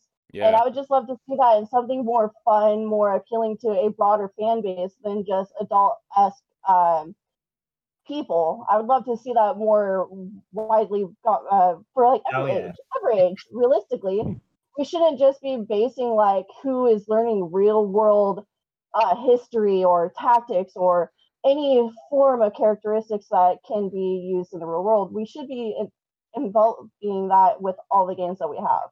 Yeah. And I feel like Atlus does a really good job of that, and we should just be expanding it. That's cool. That's a good idea. Oh, yeah I like that. Yep. And Okay. like, no offense to to Game Freak, like uh, Pokemon's one of my favorite video games of all time, like video game franchises, but they can use all the help they can get. known for Just- one series. Come on. you can only do so much with one idea, and I just feel like uh, when it comes to developing and stuff, it's always one studio. But if we could start intermixing the studios that are working on games, I feel like we could branch out into like a whole new realm of video games in general. yeah, Hmm. for sure. Make some more Strand games. I kind of uh yeah that kind of does remind me of uh you know like the Zelda team bringing in like Monolith Soft to like help with their like Hell open yeah. world design and stuff like that. Oh yeah, Yeah, for sure. definitely. That cross pollination is the special sauce. Oh yeah, Um, Fresh Eyes just gives you new possibilities. Fresh Eyes can just develop just whole new concepts. Yeah. Uh so yeah, what about you, Jenna? All right, hear me out. Okay.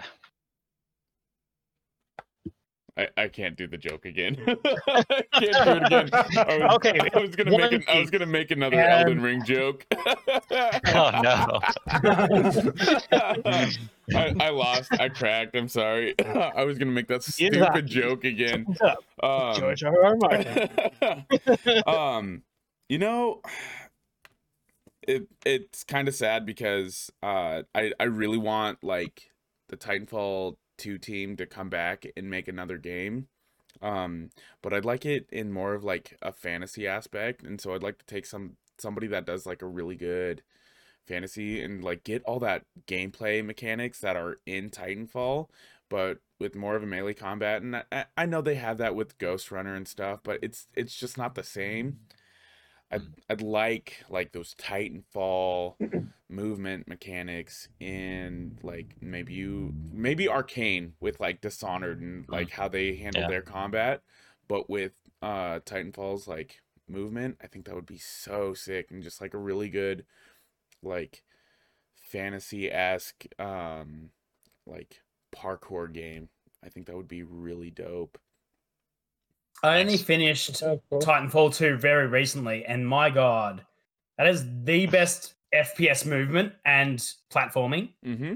The best FPS level design, like since like GoldenEye, and like man, it like uh, uh, the story's not amazing, but yeah, it, it's probably the- it, so far.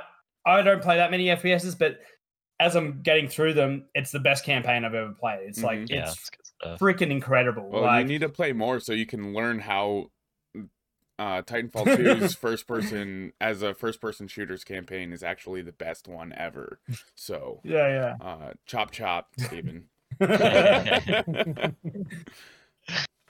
Well, uh, for myself, I'm totally just like off the cuff right with here with this, but like whatever it is, it's gotta have mechs in it designed by Yoji Shinkawa. Maybe uh, throw in like Fumito Ueda from Shadow of the Colossus to create some kaiju for the mechs to fight, and uh, bring in like Hideo Kojima to make a really dumb story to surround the whole thing, you know, like something like that. Just I need more. I need more So Yoji Shinkawa mechs. Like, So you're saying that the that the kaiju are the good guys? Yeah, and that- exactly. yeah. Yeah, you find out you're like killing the planet's spirit Did by you- killing them Did or you something. check out um, Oh, Left Alive? man. Princess Mononoke vibe. That sounds familiar. What is that? That's a it's another Oh, uh, it does game that- have and- Yoji Shinkawa mechs in it. That Yeah, game like does. bombed. It's like a yeah. five out of ten on Metacritic or something. yeah, but it's got Yoji Shinkawa mech, so I you gotta look at the mechs. I gotta gotta check them out. out. Yeah. All right, cool. Well, uh, thanks again uh, to Dash for that question. Thanks, Our buddy. next one comes in from uh, Bean Dip Bro uh, from? Discord. Yeah, uh, which is yeah, you'll recognize his avatar. Um, but yeah, that's Brendan. Uh, shout out to Brendan. What's up, dude? What's up, Uh, buddy? what's your favorite discovery that you made in a video game? Whether it's something that you found while playing through a game or you learned it online, what is something that gave you a brilliant learning moment in a video game? Hmm. It's a loaded question. Anybody have any uh thing that jumps out at them? I think this is like a good question, especially for all of our uh, fellow RPG nerds that we have on today, because like Oh. there's so many like secrets and stuff that you can find. Um, Yeah. I I do have something that comes to mind though. Just like any of the like Soulsborne games where it's just like you beat the entire game without realizing there's an entire level that you missed in the game. It was like a fully huge, fleshed out, multiple bosses, weapons, and gear. And then like you beat the game and you find out about it, and you're like, what? And then you got to replay the whole game just to get to the. Yeah, I love that stuff. Thinking of. Uh, well, the best, the best example of it is probably Cainhurst Castle from Bloodborne. Good stuff. Yeah, you could totally miss that first time Yeah. through. And also, and Champion Gundyr as well. It's pretty dope. Yeah. In the Dark Firelink Shrine, yeah. Good stuff. I think uh I think for me it would have to be um like I'm not you guys call me the Call of Duty guy cuz I actually play like first person shooters more Oh, regularly. you play it at all? Okay, you're the Call of Duty guy. I thought Um, you just like fishing. That is the. oh, you Mr. you, Cod. You have a fishing rod? Oh, okay. You uh you you're a regular fisher, right? Um I uh back in the day when I lived with my uh my buddy Alex, shout out to King Rorschach on the Discord. Um we would just get like the Treyarch games so we could play uh Call of Duty Zombies together because that was like the only good part of those games. Um I'm gonna catch so much heat for that. Um but uh there's my smooth brain kicking in again. Um Jesus, what was I gonna say? oh my god. Needed, You'd have to need come to up with like the a funny MDMA. Uh smooth so brain like just related finding soundbite. um finding all of the uh like the the crazy easter eggs and stuff and doing the challenges in like the the zombies modes was really fun and yeah, like yeah. just like having more of a focus on trying to do something rather than just like trying to survive the zombie waves and like you got to make that one crawler so you have like as much time as you need to do uh set up the, Oh, yeah. the like different things and in those games it's like super fun and so i think doing that stuff with my uh my best bud when we were roommates was like probably my highlight for that For sure. I uh, had a roommate in college who was the polar opposite of me. Like we weren't. it's like we were friends only because we were roommates. He's like the jock, like preppy dude, and I was like this nerdy, like can't handle sunlight game guy. And uh, I tried to get him to sit because down. I think of you as a total jock and a prep. So yeah I uh I tried to get him to sit down and play Skyrim with me, and he kind of wandered off in a random direction for like five minutes, and then he just put the controller down. He's like, I, I don't like what I don't know what to do. What's the point? So then he made me play Call of Duty Zombies with him. I've never played Call of Duty before, and so we bonded about him like teaching me all the tricks and the secrets to call. I don't even know which one it was. One of the PS3 ones, but Uh, uh, don't worry about it they're yeah. just kind of so that, that was a pretty good time. Yeah. Um. Yeah. Uh, anybody else? Anything come to mind? Um, I got one. Uh, Mhm. So uh, you know, a lot of things come to mind when you think of this stuff. You know, uh, uh, uh, uh, Final Fantasy IV. You know, when uh, Cecil turned into a paladin was cool, and Final Fantasy VI, the World of Ruin. You know, that stuff kind of you know blows your mind. Uh, uh, uh, the fact that, uh, like in Metal Gear 2, uh, you when um, uh, you find out that you won't be playing as Snake anymore. Think, yeah. yeah, I, I think the one that really uh, killed me because I just I, I, I have no idea. You know, you you I finished the game and put the disc back in the thing and moved on to Parasite Eve or whatever else I was playing at the time. Uh, but uh, it's the castle in Symphony of the Night. Yeah, I mean, you could so easily miss it. It's so you know, and, and and you know, couple that with you know, most of us didn't really even have reliable internet back then. You know, social Mhm. media wasn't a thing. You could easily finish that game, say, "Hey, that was great," throw it back in the you know in the in the case, and just return it to GameStop even. Mhm. Uh, but you know, to find out that you had been in this environment, that your your eyes never picked up on the idea that that map could be flipped upside down and played all the same. Uh, how cool, you know? uh, Yeah. just Incredible. mind blowing, you know, right there with uh, Kojima and what he did with uh, the Psycho Mantis fight. Just that, Mhm. you know, that uh, that third dimension or, or fourth dimension, whatever you want to call it, where you know the game surprised, actually surprises. hmm is really really neat when they when they do that that sleight of hand is, is Yeah. always just so cool. Cool. I've got one too. Um, it's not quite as cool as Brad's, but um, I like to talk about Final Fantasy VI. If you haven't noticed from many podcasts, including this one. Um, but one of the things that I really like about Final Fantasy is they put in a lot of kind of small, interesting things that you might not notice in the gameplay, like in the battles. For instance, zombified characters you can cast life or cure on, and basically Oh, like cool. insta kill the enemies That's super cool. using that. Um, and there's uh, ghost enemies in Final Fantasy VI, including like several bosses. That if you have the spell X Zone, you just cast X Zone and basically Mhm. just sucks them into a different dimension. It's fights over. What? that's cool. That's cool. So cool. So there's there's secret strategies in those games that you can use. The game's not going to tell you about them, but they absolutely work, and um, it's fun finding those little things. Also in Final Fantasy VI, I'm not sure if people know this, but there's a random chance every character has like a super secret ultra move, and it's like a 0.001% chance of kicking in and you have to be like close to death or something for it to happen. I've only ever seen one in all the times I've played that game. But they all have their own unique ultra attack That's so and it's dope. all just That's great. RNG if it happens. And most people will never ever see them. Very cool. Yeah. yeah, I'm, Proper I'm aware of them, action. but I don't think Yeah. it's ever happened. Hmm. Very cool. Um, yeah. Do you have anything, Kai? That comes Yeah. to mind? is also kind of interesting because a couple things do pop in mind. Um, I have this really big tendency with video games where I will get three quarters of the way and or get to the last boss before I fully figure out how to play the game in its entirety to make my life easier. Um, I am I notorious for getting stuck and having to grind and not touch the game for six months because all I'm doing is grinding. Um, so good examples of this is uh, Final Fantasy 12. It took me about 40 to 60 hours to actually figure out what the hell gambits were and how to actually get there. Um, Yep. Yep. still playing that game. Uh, Final Fantasy 13, the end of disc two, when you're at that that final boss before you have to switch the disc out. Um, I ended up raging at that game. Didn't touch that for about seven months to seven to eight months before I picked it back up and figured out, oh, you have to use components to build up your weapons so you can actually deal damage to your enemies. so uh, that was also a really good one.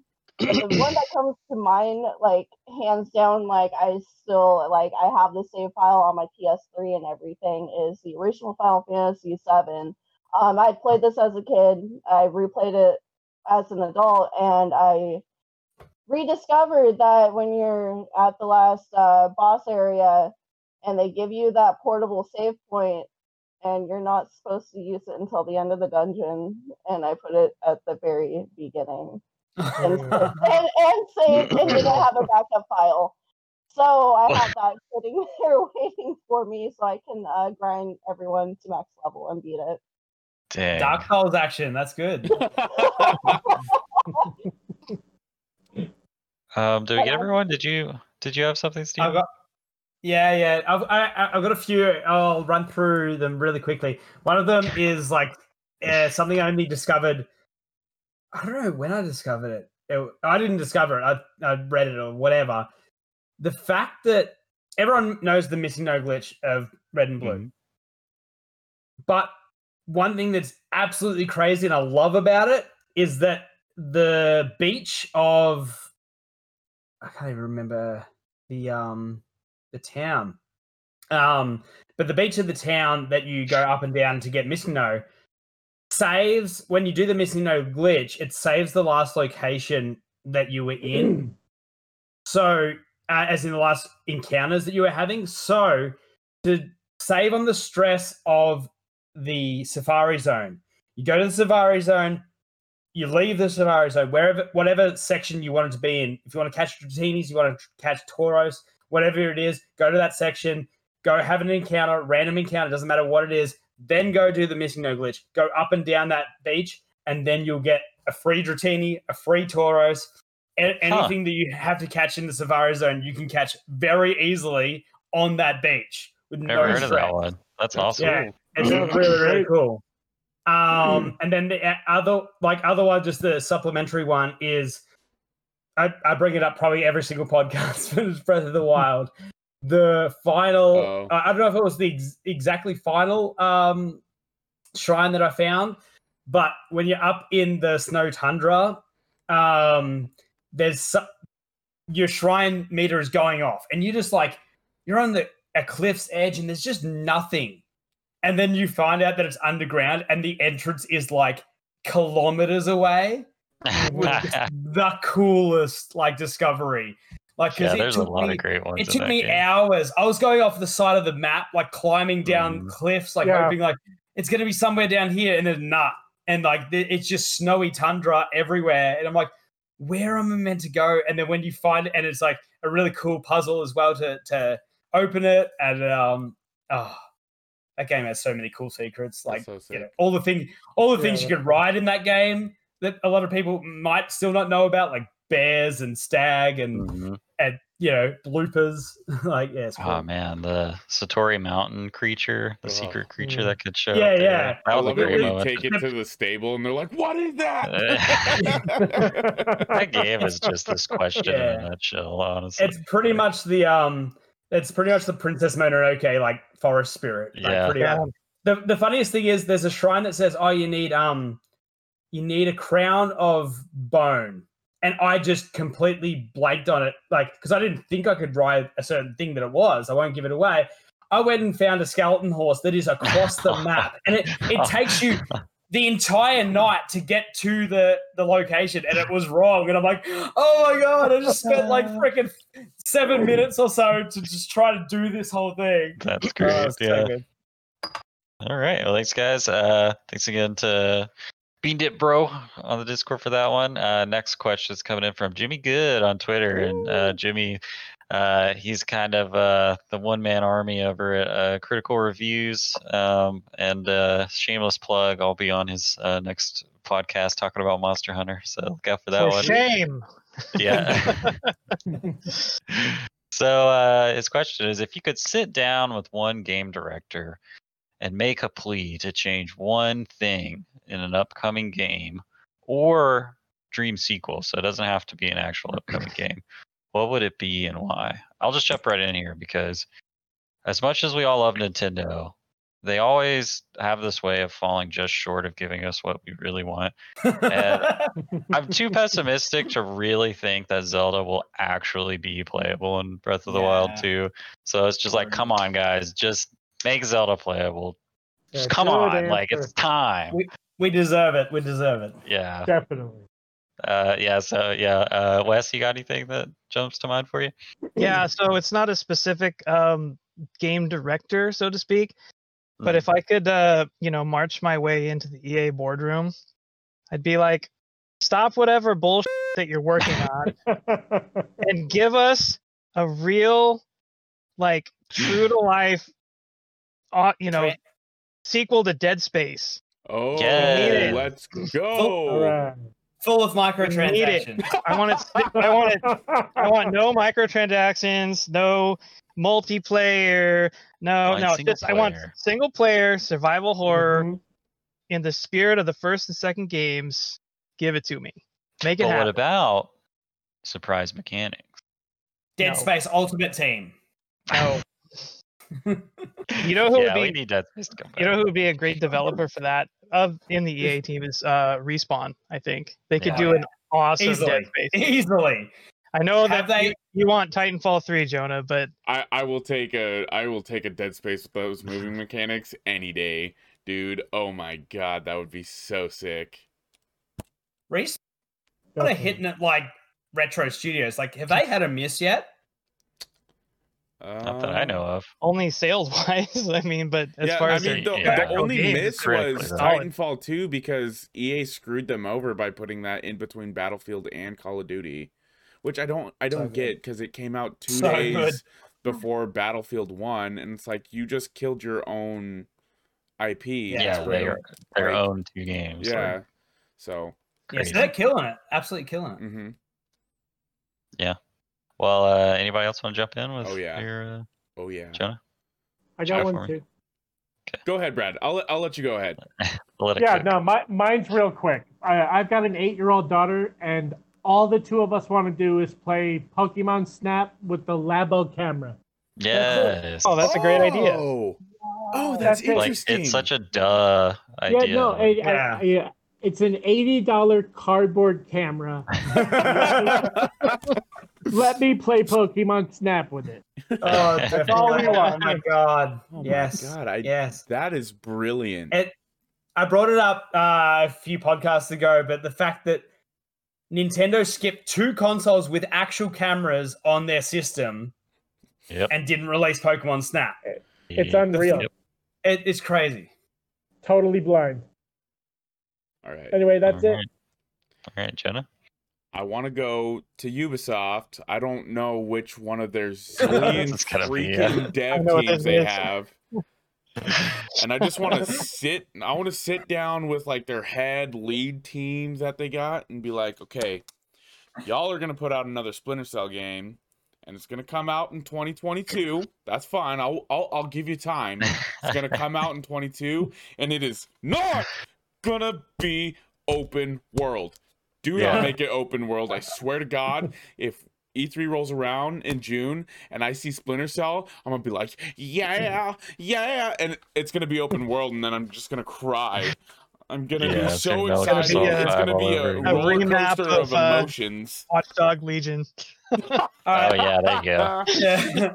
Yeah, I'm gonna jump. I'm gonna jump straight in on top of Jonah because I was gonna have a chat to Game Freak as well, but I'm sure a million people are having a chat with him. I will also have a chat with Ubisoft and be like, "Have you heard of the 20 hour game?"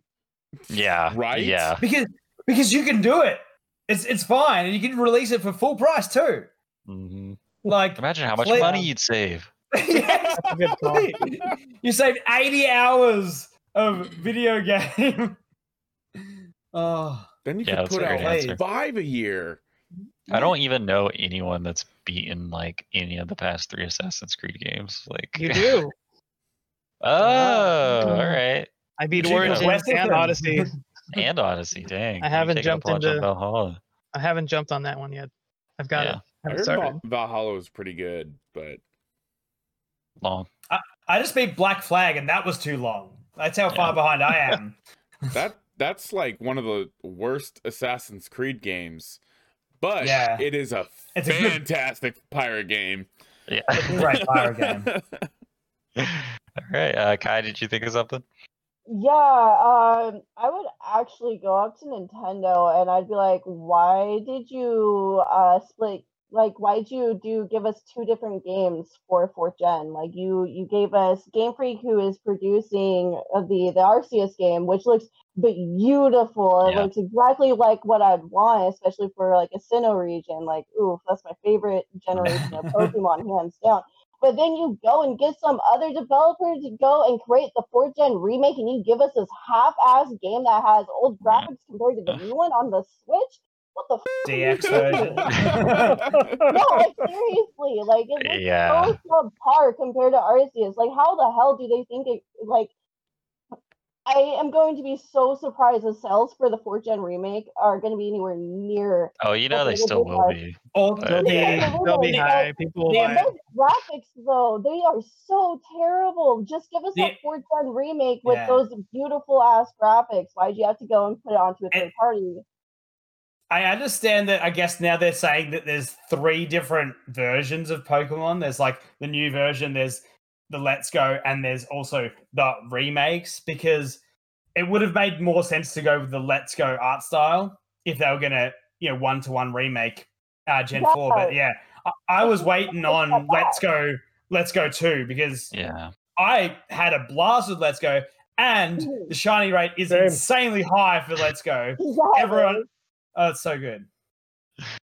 Yeah, that's a that's a great answer. Uh, uh, I know it's a, very divisive topic, but um, it's just weird because um, And a a lot hard of mode. the yes, hard hard mode. Yeah, Uh, well, anyway, I, I- I don't want to actually get on a Pokemon tangent. We got to ball. So, uh, Yeah, we got we got a lot of questions to answer still. uh, our uh, our next question comes. Oh, thanks, thanks, Jimmy, for that one, by the way. But our next buddy, one comes in from uh, Hunter Pearson, also a friend of the podcast. We've had him on before, and his brother Zach. Check out their stream, uh, the Brothers Pearson. They have a great time. But uh, Oh yeah. question is, what are your most favorite and least favorite video game mini games? Hmm. There's a lot of bad ones. hmm Can I start with the best and worst? Yeah, Because like anything that's ultimate luck, answer.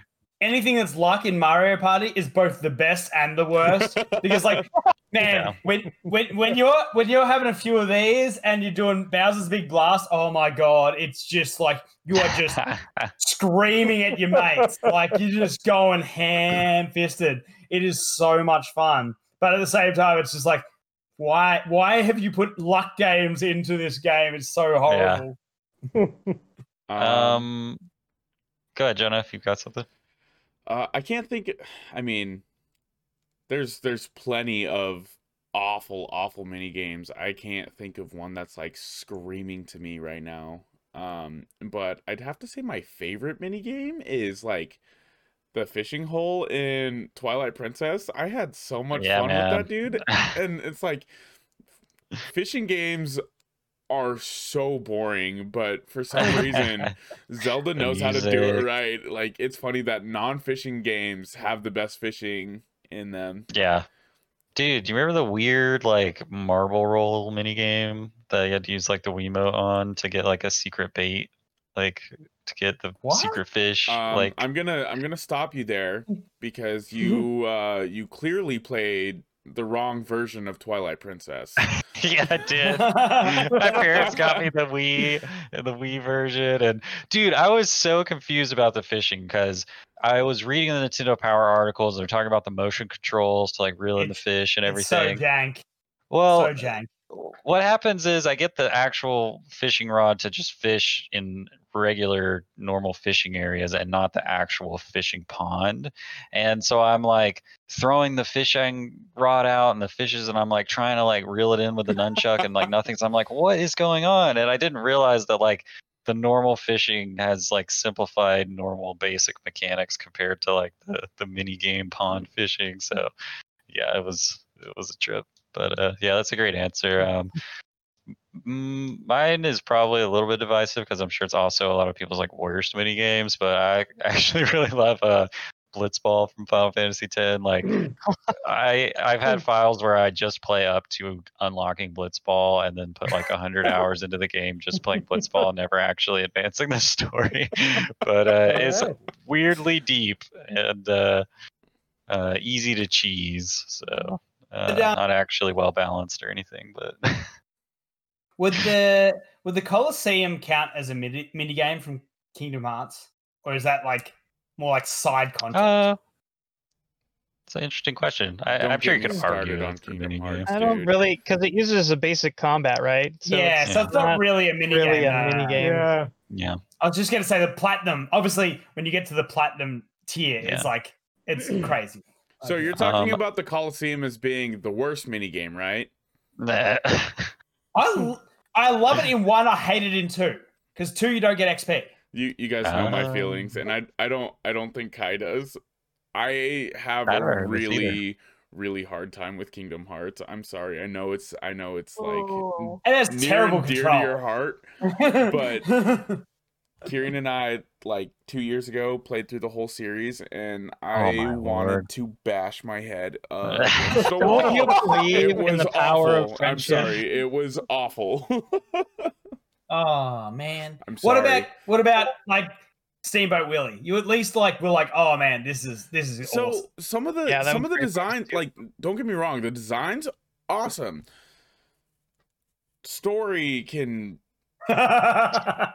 go home please Yep. It is talking about games that are trash. too long jesus All right. Well, well anyway, uh, Reel it let's get on the Kingdom Hearts, uh, the Kingdom Hearts tangent. But uh, yeah, Brad, did you have a, an answer? Uh, yeah, I, I feel like uh, we're all going to the fishing well tonight. No pun intended there.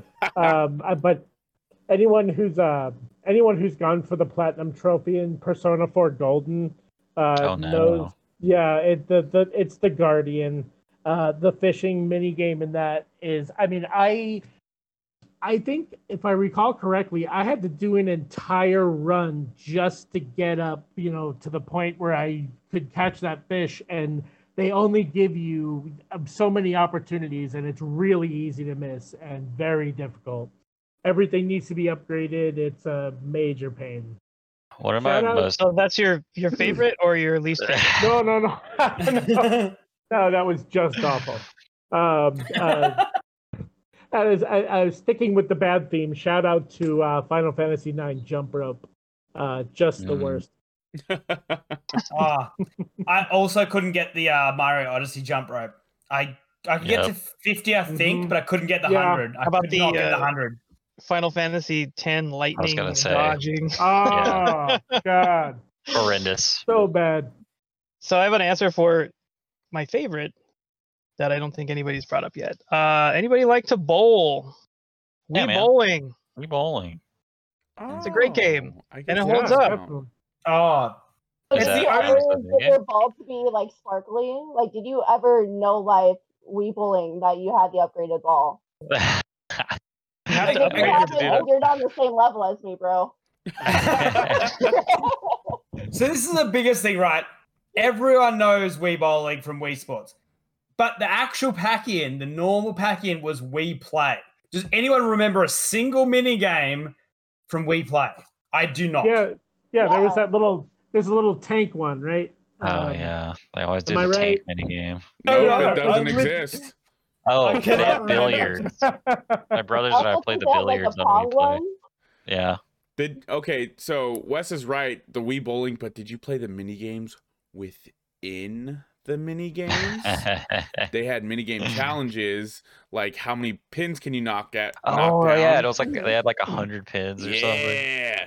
Trying those to were get strike awesome. on that. And then they they had like the curve challenges, so you had to like forgot figure about out all how to curve the ball around. Oh yeah, those were sick. You're saying I can dodge bowling balls? I'm saying you won't have to. Man, that is so hard in Mario Party 2. Like mo- moving your pin away from like the bowling ball challenge. It seems like you're just destined to fail. Yeah. Cool. Uh, yeah, Kai, did you have an answer? Yeah, um, for favorite mini games, uh, for me, I encompass a good uh, mini game as to if it's how much it's actually correlating with the main story. Uh, I view mini games as something that should be really fun, gives you a Mhm. break from the main story, and kind of gives you a breather, especially if things are like really tense. It's just like you're grinding a lot. If a mini game can do that without it detrimenting a storyline too much, I consider a really great mini game. Um, to trail off that, um, I really did enjoy the Hundred Acre Wood and Kingdom Hearts for each one. Hmm. It just was a really nice break. It gave you a bunch Kingdom of fun one. really mini. Yes. Yes, yes. Yes, you get me. Boo! GTFO.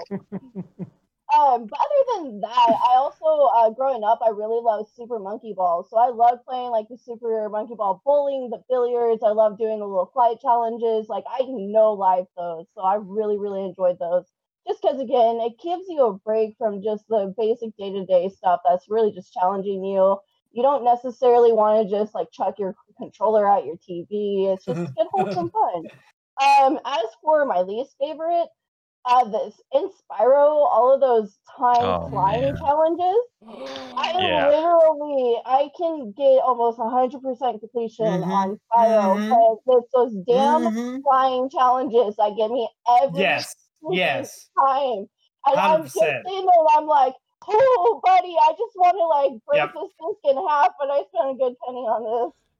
I Here- 130, I about 130 percented it on PS3, and then when they did the Spyro Re- reignited, I tried it like five times. The first one, and I was like, "This sucks. This Yeah. actively sucks." Dude, No. and then you sit there and you're like, how did I do this like some odd years ago? Like, how was I able to do this 20 years ago? Like, this doesn't Yeah. make sense. So I was looking at my trophy list the other day and I realized that I was like 98% to uh platinum on Spyro Reignited because Kirian, my wife, was playing it, and I forgot. She made me do every single one of those flying challenges because she couldn't get it. And like, and, like you know how, you, okay, you know how you help your son with some of the harder challenges in like Mario games and stuff, Steven? That's me and Yeah. my wife. I did. I did it. Yeah, I was. with Spyro. I was She's like, playing I can't figure this out. And I was like, use the triggers to fire while you're running. She's like, oh, you can do that. I was like, yes, yes, you can. oh. Those agitate me so much. Like after a certain amount of times of just dying, I'm like this, and I just start killing Spyro purposely. I'm like, yeah, I can't do this anymore. Yeah, it's gross. It, it's proper. It's proper trash. Yeah. All right. And they, Uh, they never improved on it either. yeah. Never. Yeah. Mm, same every single game. All right. Well, uh, thanks again, Hunter, for that question. Our next one comes in from Daniel Trevino uh, on Twitter. Borderlands 3 online co op is riddled with bugs. You can't even see where your friends are at during combat. They have no gamer tag, and you can't distinguish your friends from any other bad guy you're shooting at. They never addressed it, and now they're releasing a director's cut, which seems to just include DLC without actually addressing any game breaking issues. My question Do you think games media picks and chooses who's in the news? Cyberpunk was blasted, but Gearbox is seemingly getting away scot free. Well, I get, I'll, I'll jump straight in here. Like Mhm. one online issue is pretty small fry compared to like the cyberpunk tale. Like Sure. I was so on board, and I wait because I I pretty much don't pre-order games. I pre-ordered. Okay, I went to the midnight launch of Sun and Moon because my mate I got my mates back into Pokemon. That was freaking awesome. I also traded shinies that night, like midnight launch. That was absolutely dope. Wow. First time I've ever done that, like I in real life with, with the person. Um, and then I pre-ordered Kingdom Hearts uh, three and got the whole Hmm. bundle and everything, and that was a disappointment because I didn't properly play that game. Like, I'm sorry, as you said, Jonah, it's too long. And then I, I pre-ordered uh, Red Dead Redemption two because you could get it a day early or something like that, and you got an extra mission, which I don't even know if I saw, and was a waste of money. Like pre-ordering games is absolutely like worthless. So obviously I didn't pre-order Cyberpunk. I was waiting till the end because everyone was so hyped about Cyberpunk. And I was like, let's just cool our jets. Like, let's just wait. It sounds like a pretty ambitious game, and then it wasn't one bug. It was the Assassin's Creed Unity of bugs. It was like everything Oh man, it was that's a good comparison. systematically not working. Um, and not saying that some people on new gen or PC had great times, which they did. They did have great times, but people on old gen were just like, why Yeah. did I purchase this game? And supposedly you still can't buy it on the PS4 Nope. store. Go down to local Walmart. unavailable. Stacks of PS4 copies just rotting in a Yeah. case. Um, Uh, so one issue, like you know, you could say, oh, every single Nintendo game has terrible online. That's true. Doesn't change the fact that it's not going to be in the news because we already know, and that's not the point. I'm not saying that like the Borderlands thing isn't a problem. That's that sounds like a problem. That is an issue. It's just not on the top of the list of issues. Like we do want to have like we like over the last what five years, uh, ten years, whatever it is, we want to stick it to certain games. It's like there was that um, oh god, there was that uh hero shooter. I cannot remember what it was oh, called. uh, that came out, yeah, Overwatch, yeah, and got uh, just Oh, yeah. Battle Battleborn? Battleborn. hammered. Like Thank that you. game's like Also from Gearbox. Battleborn also got Gearbox. Got him. for months and months and months. So it got its turn, and then it was like the next one. It was like you know everyone that is completely trash gets its turn. Andromeda got its turn, and then like yeah, as as I said, like um, Cyberpunk twenty seven seventy got its turn, as well as like Fallout seventy six. It's like you need multiple fuck ups to really like cop the news. Well, The- the uh, I do think. about oh, go ahead, thing, Wes. Go the ahead. thing about this though, I think that's it's a little bit different. Is that Cyberpunk 2077 is a game that's been in development for was it like eight years or something? It got, it got announced shortly after.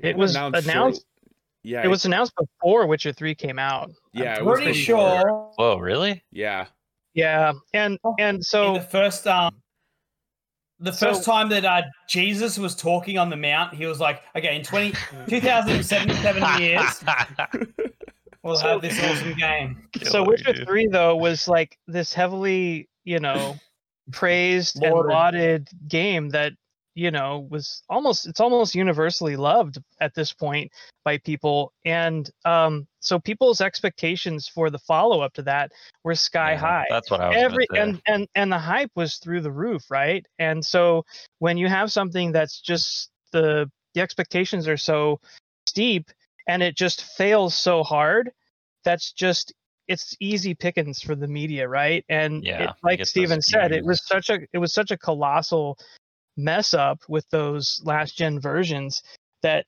it's hard not to But- not to but. Wes, Now, Their testing didn't show those issues. You know, they didn't actually play their game on the system at all. You know, their testing didn't show it. So right but you're you- but then you have something like borderlands 3 and which i'm sure a lot of people were excited for right but people weren't jumping up and down uh Oh yeah, it's like just comparison, Borderlands so- you know. and and given gearbox's track record right we've already talked about some of their previous games that they came out they also did colonial marines if we recall Yeah, right? really? Cool. which is also not great so you have a, a, a company that's Just not because necessarily one, one um one typo. Yeah, yeah, it's a great article to read. So another thing that people got to so realize it's, it's too. just not quite on the same you know it's not apples to apples i think Yeah, an- Yeah. another thing too, and Bethesda has the same issue is like when The Witcher 3 came out, yes, it was really good and it was at a much higher quality than uh than Cyberpunk was, but that game was buggy Was as hell buggy. as well. And people people continue to do this and I'm at fault too. Like when Fallout 4 came out, I was dude, my I I got my Pip-Boy sitting right right there on my shelf. Nice. Like I I was stoked for it. I got a mini nuke sitting right here. Like I was super stoked for uh Fallout 4. That game was super buggy. Fallout Yeah. 76 super buggy. Guess what? The next Elder Scrolls I guarantee is going to be Oh, a trash God. can fire at launch. Don't Don't don't hurt me, dude. Don't hurt me. That, I, I need one of like, those look at Skyrim, dude. It the game's Yeah, been know. released And that- like ten times and it's still buggy. Like that's that's my biggest like argument. Not not argument. I guess it's just like just like realization is that like we're in the age of um I guess we'd call it like social or like uh mental like learning. We're like in the age of like um we're learning about mental health. We're learn like we are in the just the learning age. Like and we're developing our brains so insanely quickly over these last like 20 years that like video game journalism has become harsher. Like so like you know, for instance, you know, Ocarina of Time in 97 or uh, GTA 4 in 97. I think they're both the exact same score. Whatever it is on Metacritic, they're the great, the highest rated games of all time. Those scores won't be seen again unless unless a game is flawless, Yeah. because we are so discerning and we expect the medium to keep moving forward. That unless it's a puzzle game that literally is like Tetris, it is just perfect. It's just it is what it is. It will never breach that like 97 range again. Like because we will find fault with it because we as consumers, as reviewers, as people understand life and its intricacies more and we just like we don't make those like uh exceptions. We don't go, "Oh, it's because it's this age." That we go, "Oh, yeah, it's cool that you know, Ocarina of Time has 15 F- FPS in the final battle. Like, you know, that alone would dock people like multiple points in this day and age. Like even Yeah. you know, think Breath of the Wild, the main docks were either yeah story, but mostly it was um performance under like insane pressure. Like if you're on um Death Mountain and there's a lot of particle physics going on, you're fighting bosses. It will drop. It will drop significantly. I think I got down to like five FPS oh, one wow. time in a fight. Like it was crazy in the first week. And that's the same with like Witcher. We were just like, this is so amazing. Same with Skyrim.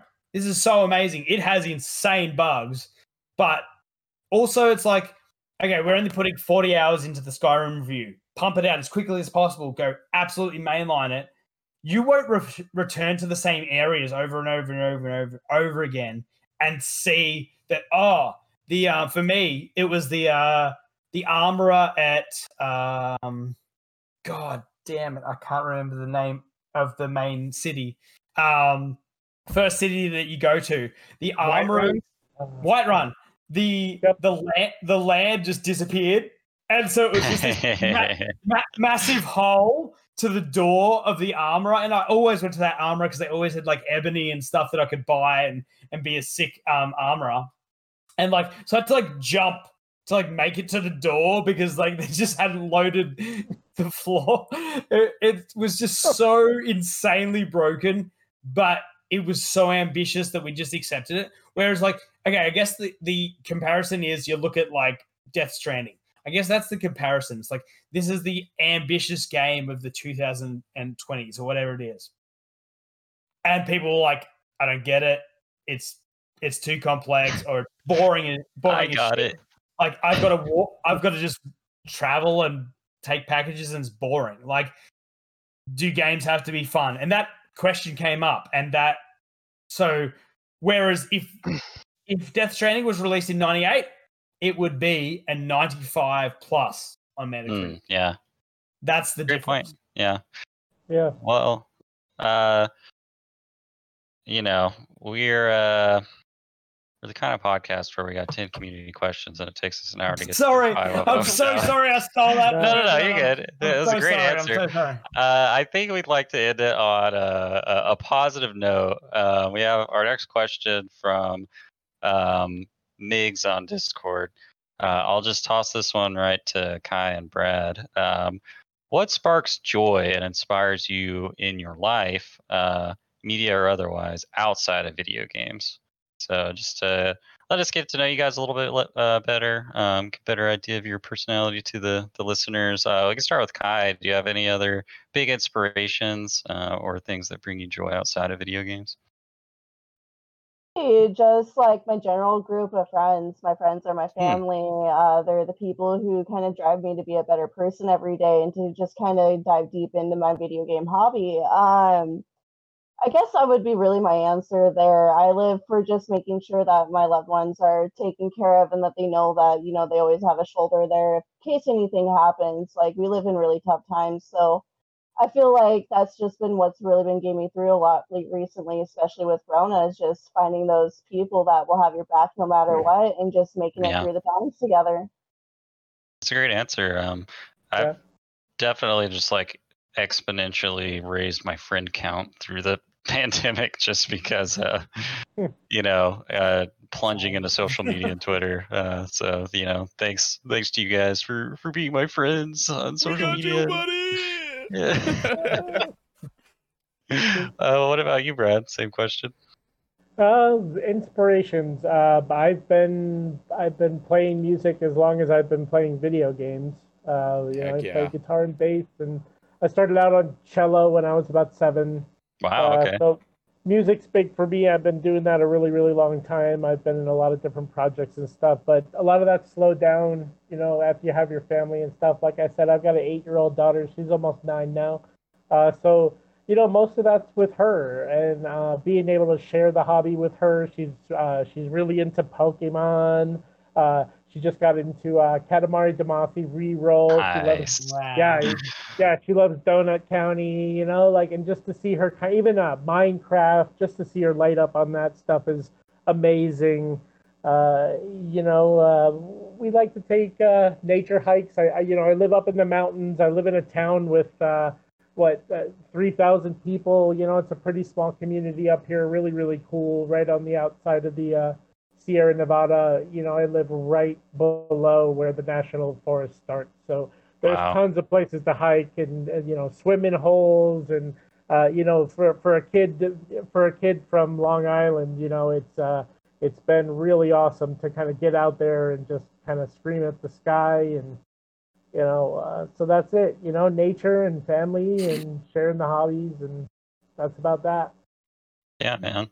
Uh, awesome. Just in the same vein, I, I live in the Blue Ridge Parkway um, in North Carolina, and um, you know, if it wasn't for my wife, I would just stay indoors all the time, play video games twenty four seven. So I uh, I really got a, a lot to thank her for for getting me outside in sunlight and taking me on hikes and uh, Yeah.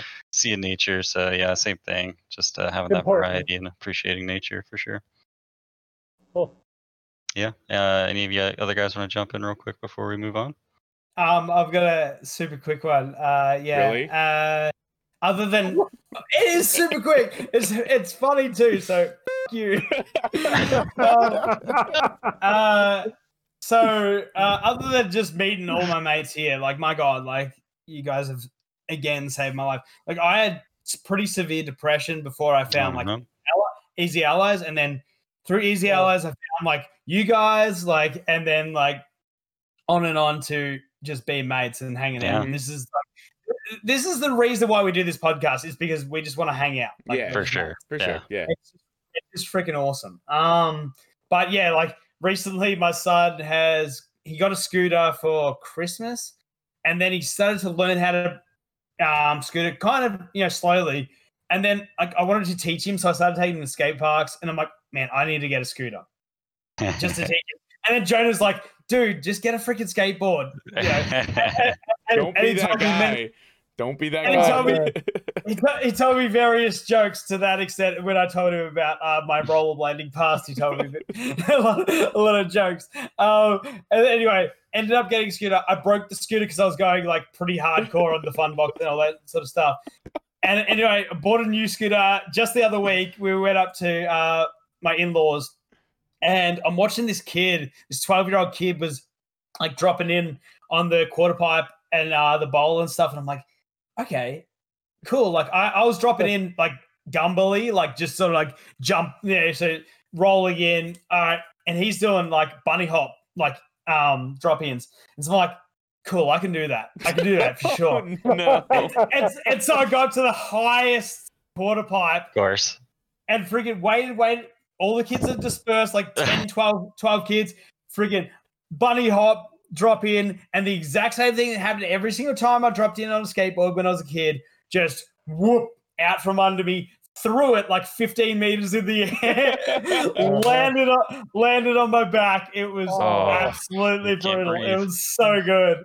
Dang, man. Uh, Wasted. yeah, yeah, exactly. It, it was 100% GTA GTA wasted. so you're saying your hobby outside of gaming is embarrassing yourself at the skate park on a scooter? 100%. Sparks joy for all those kids 100%. 100%.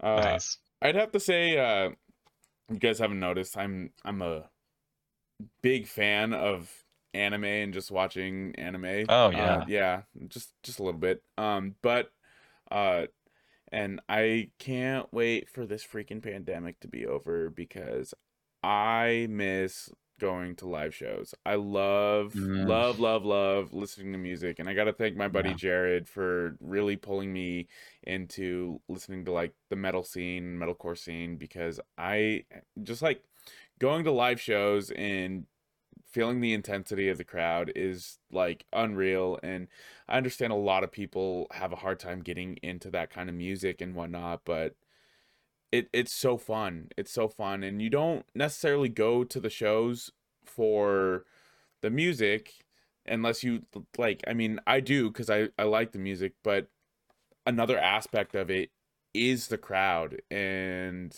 being a part of like this thing you're not gonna you most likely won't see a lot of these people ever again but like just getting in there being rowdy and then you go go home all sweaty and you just like are exhausted, but it was a blast, you know? So Yeah, man.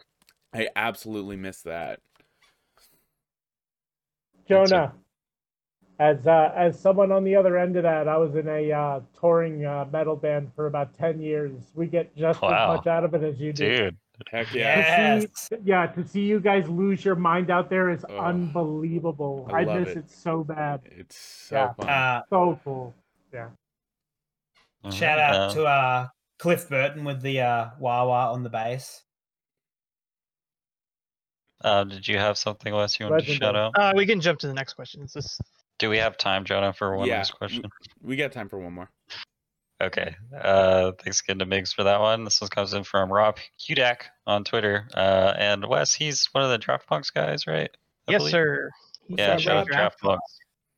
Uh, what is your favorite video game twist? Uh, so spoilers, obviously. I guess stop listening now. um, but uh, Mhm. uh, just real quick for me, uh, one that sticks to me uh, is just like the end of Shadow of the Colossus. Um, just so much stuff is packed into there, and it gets so crazy. And I guess you could kind of see it coming if you're paying attention, but uh, it just it's awesome. I just love it every time I get there. Uh, yeah, anyone else want to jump in? No one really. No one has a favorite spoiler. I'm gonna be a little bit of a negative Nancy here uh, for the my twist. Um, it's it's my favorite because of how much I hated it and how much I was really hyped for it and how much I was disappointed and how much money I spent on this damn thing. Kingdom Hearts 3 as a whole. It is Yep, probably yep, one uh-huh, one of the yep, worst games I've win. ever played.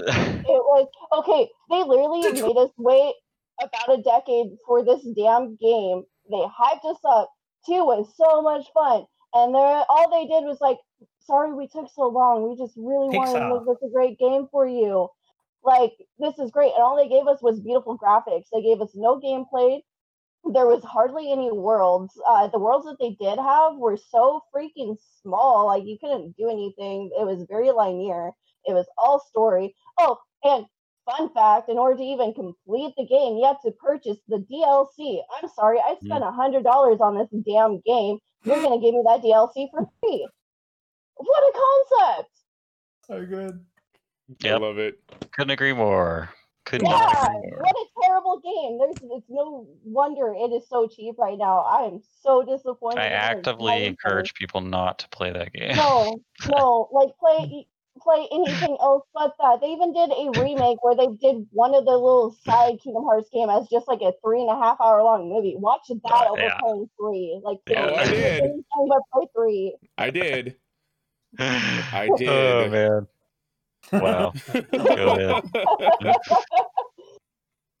All right. So, uh, So this might be a little cliche at this Mhm. point, but I don't care because I think it still holds up as a one of the best twists in games. But the the twist in Bioshock, basically, Yeah. where dude, just replaying that game after. Oh, where you where you you find out that you've been being played the entire time that the person who's supposedly helping you and giving you instructions is actually the real antagonist of the entire game Yeah. and you find out that andrew ryan is like genetically your your father and and you just have to murder him and basically gold you man. think that's the game's ending and you're gonna get away out of the city and then it turns out there's like you're really only barely over halfway done and there's a like four more levels that you have to go through to try to get to, back to fontaine who was pretending to be atlas the whole time and and is a real asshole so Good stuff. yeah. Great answer.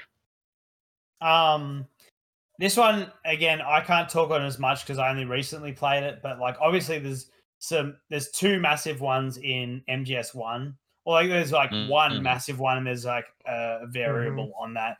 Like, there's multiple people that have betrayed you in some way, shape, or form. Um, but yeah, I, uh, I can't really talk on that because it's a recent experience, so it's not as like like ground shaking as it would have been as like a, a young teen or a kid or whatever. Um, but yeah, like th- there's a few in in video games, but like um, I'm actually super blanking right now on what I was actually thinking about. So if Cade, if you could just talk about Metal Gear Solid for just one second, I got while I just Yeah, yeah. We'll just we'll just toss it to somebody else. We'll, I- we'll, I got back around. so uh as me being the uh official Call of Duty guy of the Great Game Debate, uh really the uh the, the twist in um Modern Warfare 2 when uh uh was it Captain Shepherd? Wasn't that the dude's name? I think that was the dude's name, but when he uh when he kills Ghost, oh man, dude. Spoilers. I haven't played it, dude. that that game actually has a solid campaign. It's really good though, but like it's it, it's a good Bond film. I'll forget yeah. about it. yeah, it, it really is cuz like you go through this mission, you're barely about to escape and then your commander comes out of the your like uh evac ship and he just like blasts you both and you're like, "What? No!" And they literally kill off the best character in that game. And everyone's like hoping and praying that he didn't actually die, but he did. It, it was really funny to see a bunch of like big masculine hoorah guys like start crying because Ghost died and seeing those uh-huh. YouTube videos when it came out. It was so hilarious. But yeah, Wow. Okay. that, that's mine. Uh, I've got mine. I've got mine. Sorry, I'll quickly run in, and I won't spoil any more than I will right now. And it's Ni no Kuni, and it's Yep. Oliver's mom. Oliver's mom. Oh. If you know, you know. Yeah, if, if you know, you know. I'm sorry. All right. Yeah. And uh, Brad, did you uh, have something? Uh, mine's short and sweet, and I won't. Uh, I won't say anything specific at all. Um, I will Okay. just speak to a game. If you like twists, you should play Thirteen Sentinels. Oh Okay. yeah. This is All this is Wes's copy of Thirteen Sentinels. He was cool enough to lend this to me, and I will not ruin a thing about this game. But the the got way the way it's designed, like the the way the story reveals and twists, you know, it's just one after another, and uh, and it could be, you know, you could find out something, you know, so pivotal to the story so early or so late, and you know, so it's just the way you go about kind of revealing the story to yourself. It's a That it is game- a game. It is a game of twists. It's just one I- long I twist, won't- basically. I and I will not I will not ruin one of them for anyone, but if you're into twists, that is a game you should All play. right. Brad, um, Good call, Brad. On a scale of Yeah. one to ten, how bad is the uh, anime bull in that game? Uh, I I I mean I would I would say it's up there. Uh, Okay. you know, there's there's It's a no- lot of that going on. I mean, It's not know, a game for Hunter Pearson. Yeah, no, it's Yeah. just Hunter. Hunter's just not going to enjoy it. I mean, com- cou- couple that with the kind of mediocre, the you know, Script to read it. the the the the gamey sections of the game are mediocre. You know, you kind of rush through them to get to the meat of it, which is the story and all. But uh, you know, if you're just if you're in it for a narrative and you find if you're the type of person that gets invested in those kind of things, Mhm. then it's definitely free. Would you say it's on a similar like, not the like a similar like story level to like the Persona games? sure. You know, it's developed by Atlus. Okay, so I- yeah, yeah yeah it's it and- you know what I, I, for being honest with each other uh, there was a moment that i turned to my partner here in the living room and said this is on the level with persona to me and that's big you know? Uh, uh, take or leave personas kind of uh, uh, out there plots but you know I'm just i'm always all in you know? If you give me something with characters that are uh, you know that are emotionally uh, you know that that, that want to be there uh, you know you got me Heck yeah, man. That's awesome. I really got to play that game. yeah you should All right. Well, uh, we made it, guys. Um, we'll uh, give everybody their final word. Any uh, thing you want to shout out, and just uh, social media if you want to, or people can find you if they want. Uh, but we'll um, let uh, Kai start out with that. Your final word, Kai. Uh, honestly, guys, just again, thank you so much for having me Yeah. on here. I haven't Thank you. really had a whole lot of opportunity to really go in depth with video games with people a whole lot, so like I really took this Oh, and okay. Yeah.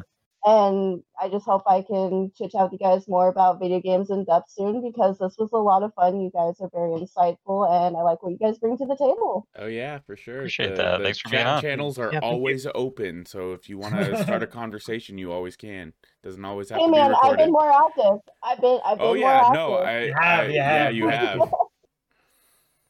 All right, cool. And uh, oh, did you did you want to shout out any like uh, social media where people can find you if you want? Um, I'm actually not really on social media. It's really just Discord and any of my video game stuff. So, uh, kind of keep that personal. All right, fair enough. And Hmm. uh, Brad, your final word. Uh, yeah, no, not much. I just wanted to say thank you. I've had a really fun time here. Uh, I've had an even better time engaging with your community. Uh, we've got a really cool thing going here, and uh, I'm just very proud to be part of it. Heck yeah, Uh, if you want to catch up with me, I'm, I'm not as much on the Discord. I'm trying. I've been I've been checking it out the last couple of days more and more. Um, uh, you know, I'm finding it a nice reprieve from Twitter. But uh, if you if you want to chat, I'm uh, Toukz on Twitter at T O U K Z. Thank you Awesome. very much for having me. I really appreciate it. Yes, being here. sir. Yeah, Yes, man, we appreciate your time. All right, um, Wes. Yeah, you can find me on Twitter at Mecharecca, M E C H A R E C C A.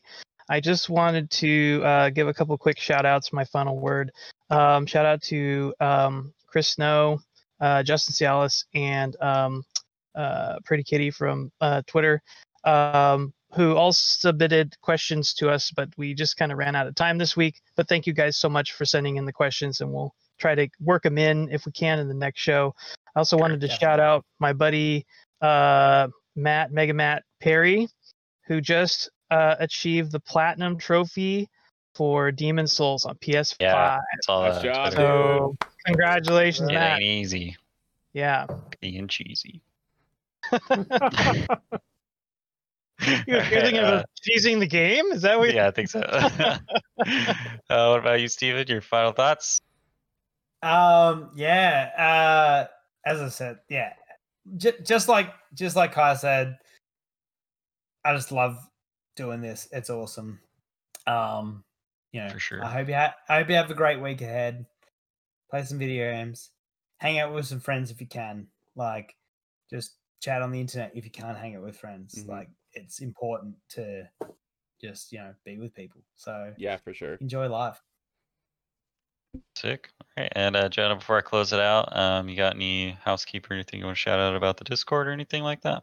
Um, uh, we got a new multiplayer stuff. We're trying to get more community engagement with like multiplayer games and stuff, and hopefully we can maybe get some community game nights going out. Uh, like we shouted out earlier, Brothers Pearson, they're uh, a big part of our our community. They they have their own streams and stuff, and they're both of them are are mods. And thank you to Brendan also for just being a Mhm. fantastic mod in our uh, our Discord.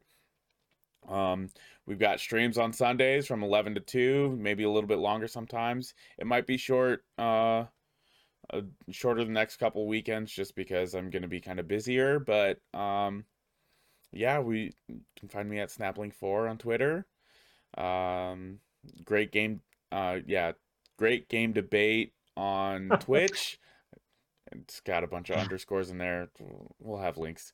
Um but yeah, thanks thanks to our community. You guys are awesome and we're uh uh we're in the works of maybe getting some uh some giveaways going out here pretty soon. So keep your eyes peeled on the Discord and uh yeah, just come hang out with us. Bunch of cool people.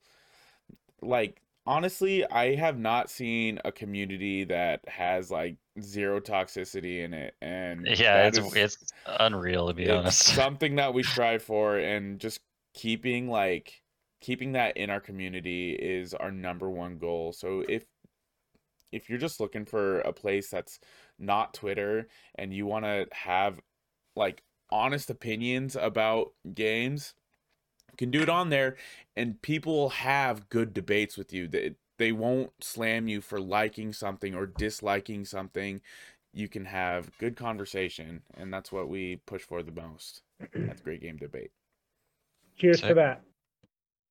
All right, and uh, you know, as always, we like to give a shout out to Miss Driven, who does our music for the show, and uh, he's at Miss Driven seven one nine uh, on the Discord and Twitter.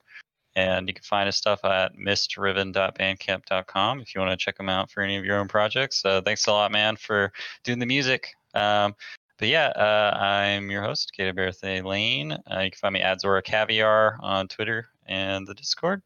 And uh, as always, happy gaming. Bye. Bye, guys. Hi guys. Thank you.